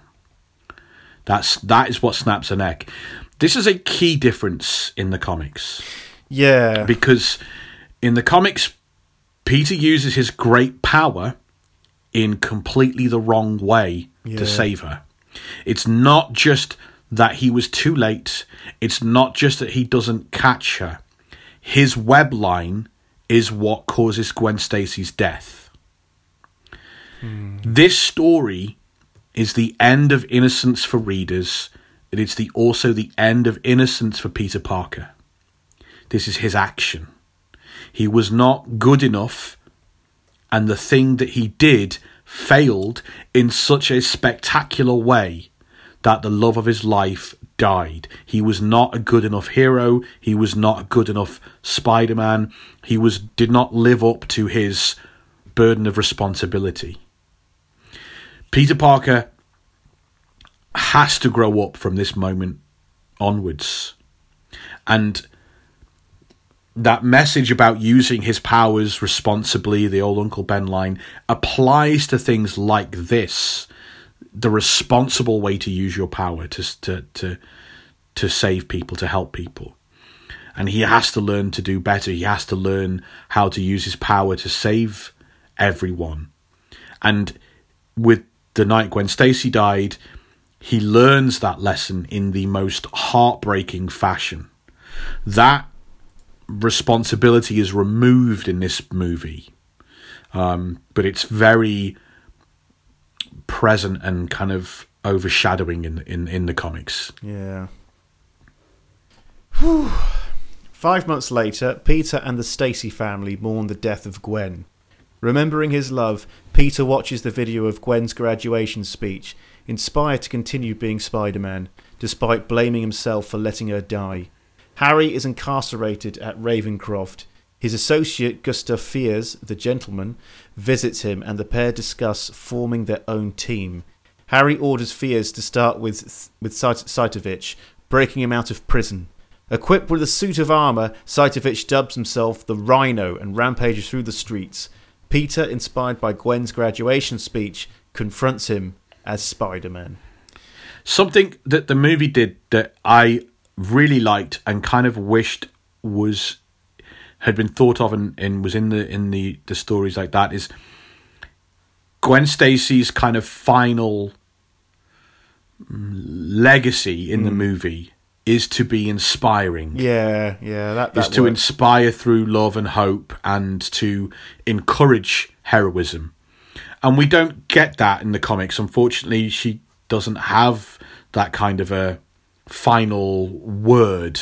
Has no, you know, as as Gail Simone, lots of other very smart people pointed out, really has no agency whatsoever. I really liked that little touch at the end there. That mm. the last thing we see of Gwen Stacy isn't that she died; it's this inspiring speech that she gave. Yeah, yeah, it works. So, a last minute villain turning up at the end. What can you tell? What can you tell us about Rhino? Let's get the energy back up. Talking about death. Death, and There's no tech suits in in the, in the comic book. Fire open the last image. Image four is the uh, the original Rhino. Uh, it's Oh, God. just a big dude in a Rhino suit costume. fair enough. Yeah, that's what he is. Um, he, he appears in in the mid '60s as a thug working for a vague Eastern Bloc country. Um, and he has he volunteers to have this experiment that bonds a super strong polymer to his skin, Ah, which okay. and and he, and he and he also gets his strength and speed au- augmented as well. Um, Yeah. uh, he's immediately sent off to kidnap Colonel John Jameson, J. J. Jameson's son Ah, yes, the astronaut. the astronaut. Um, he did somebody wants to I don't know get something from him. I forget what it was. Um, and he he fights Spider Man for the first time and is beaten and stuff. Um, he is then sent after the Hulk. so they, Oh, they, wow. aug- they augment Rhino even further. They use gamma radiation to make him stronger and tougher, more resilient, and they they they give him a better suit that's um, yeah virtually un- indestructible. Um, and throughout the 70s and 80s, he's a very prolific recurring villain. He acts as muscle for hire to loads of guys. He battles the Hulk and the Defenders and Punisher and Daredevil and and uh, loads more. You know, he's not exactly. Uh, he's not going to have. A, it's almost like Electro. He's Yeah. not calculating. He's not going to have much of a plan. You know, he's a thug. Um, his superhuman speed allows him to kind of like he charges at high velocities, um, and he's very very strong and indestructible. But he he he he's uh, doesn't have any agility, and he can't slow down, and he has no reaction time. So Spider Man's very Spider Man Daredevil just bounce out the way.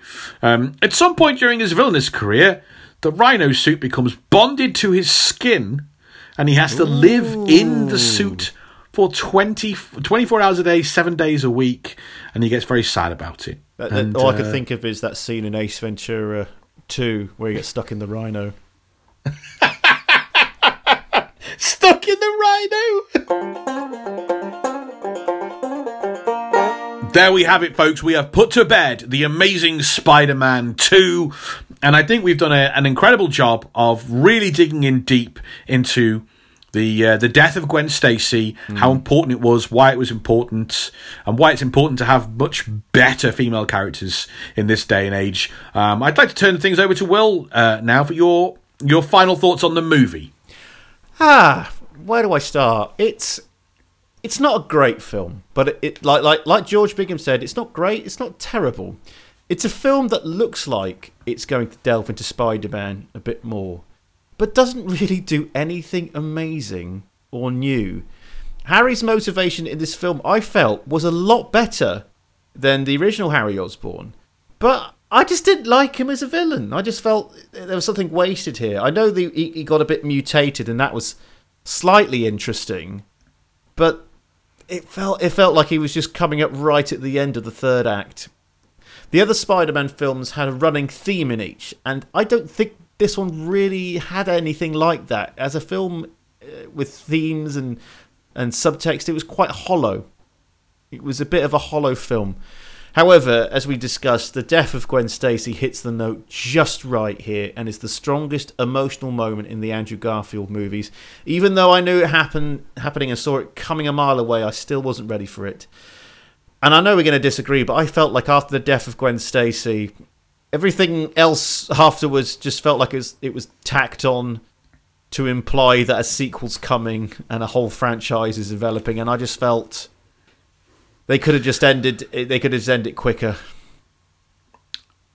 I know what you mean. Mm. I will say, however, that I think it's important for because it's important for her last words to inspire him to carry on as a hero. Yeah. we need to see something. Doesn't it? Didn't necessarily need to be the Rhino. Could have just been him saving someone from a, a a car that's out of control or a fire or something like that. We needed to see something at the end that do- you do- Gwen had a lasting impact. I think the Rhino bit just went on a bit long. Like it felt like, Yeah. are, are we going to have another superhero Yeah. fight now? And it's like, oh, okay, we're kind of. Yeah, I agree. Um, to to talk then um, about Harry Osborn and was he needed in this movie? Yeah, My opinion, uh, I think they decided we're going to do the death of Gwen Stacy, so it has to be a Green Goblin that kills her. So we have to do one of them. We don't want to do Norman Osborn. I think that's why he's there. I think they decided if we're going to do the death of Gwen Stacy, we can't have Electro killer. Yeah, it doesn't. It doesn't have that same sting as a long lost friend killing your girlfriend. I actually feel that this movie was a lot more about Harry and Peter and mm. Gwen, and Electro feels like the odd man out, really. But they couldn't Even do that because they would just be repeating. But they did it anyway. They did it anyway. They did it. They, I- they clumsily did it. I remember seeing all the trailers and having no clue that there was a goblin in this movie. Although Harry, hmm. I, I was like, "This is going to be the Electro movie," and I was like, "Well, kind of. A couple of fights and that's it." Yeah, like I I don't know what I want like if you take Harry Osborn out of this movie I don't think it particularly is as good or works because the electro stuff I think is pretty weak yeah. but equally I don't really want to see more Harry Osborn uh, uh, you know so so close to, to the Raimi movies so I don't really know I'm in a in a in a in a quandary here about that one what do you think I think. Oh god, it's, it's it, you can't you can't they got they had to do the death of Gwen Stacy because it was like the major, it's a major plot point to do.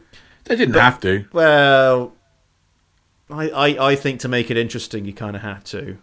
I mean, obviously there were lo- loads of other things, but they weren't too far into the Garfield franchise. Sorry, not that Garfield franchise. The other, you know, the Garfield Andrew Garfield series. The thing about the death of Gwen Stacy, though, is that really the the creatively satisfying part of it is the aftermath and what happens to Peter Parker in his in his you know going forward over the next mm. year or so. Um, any, I I- I don't think they understand comic books at the end of the day.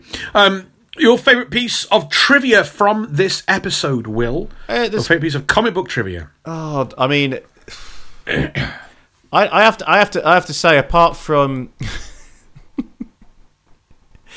the Osborn family's horrible hair, which is just that, y- y- y- that's going to be in my mind. I, I think the one that sticks out has to be the death of Gwen Stacy with that little snap.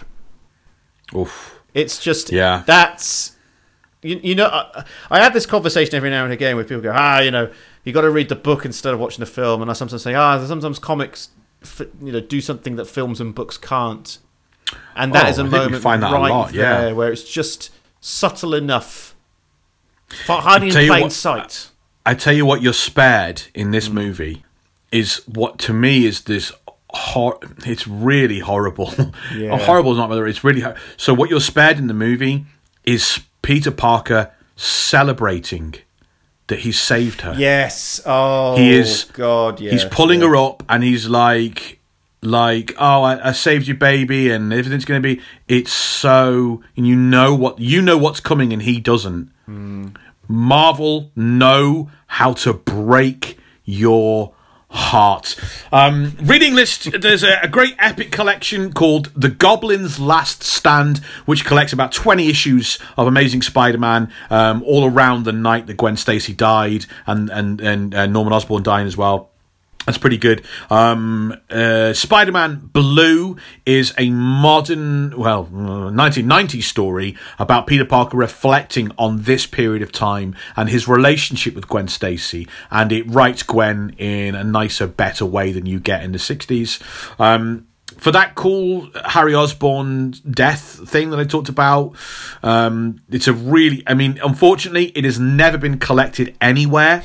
um, it's called Spectacular Spider Man, Volume 1, Issue 200, Best of Enemies by a writer called J.M.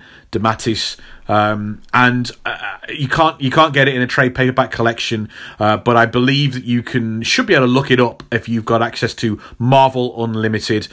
Please, please, please don't use Amazon to buy your comic books. They're very, very bad for comic book shops and the industry. Um, search out your local comic book store. There'll be one near you, a bricks and mortar store that you can walk to, drive to, or you can look online for a, a proper small business that buys and sells comic books that will deliver to your house. They'll take credit cards and PayPal and all that kind of stuff. It'll Be a great experience, just like Amazon. You might have to wait an extra couple of days to get your comic, but it's not a big deal. Um, or of course, there's Marvel Unlimited, which for a low, low price give you access to digital, you know, comics that you can uh, read on your tablets and your phones and your laptops and everything. Join us in our next episode as we go back to the MCU. It's time for a volume two of Guardians of the Galaxy. Thanks for listening to Marvel vs. Marvel. Please take the time to like us, rate us, subscribe, leave a great review, give us five stars. Why not recommend us to a friend that loves Marvel? Check out our sponsors at offworldtees.com and for more bonus content, head to patreon.com slash Marvel vs. Marvel.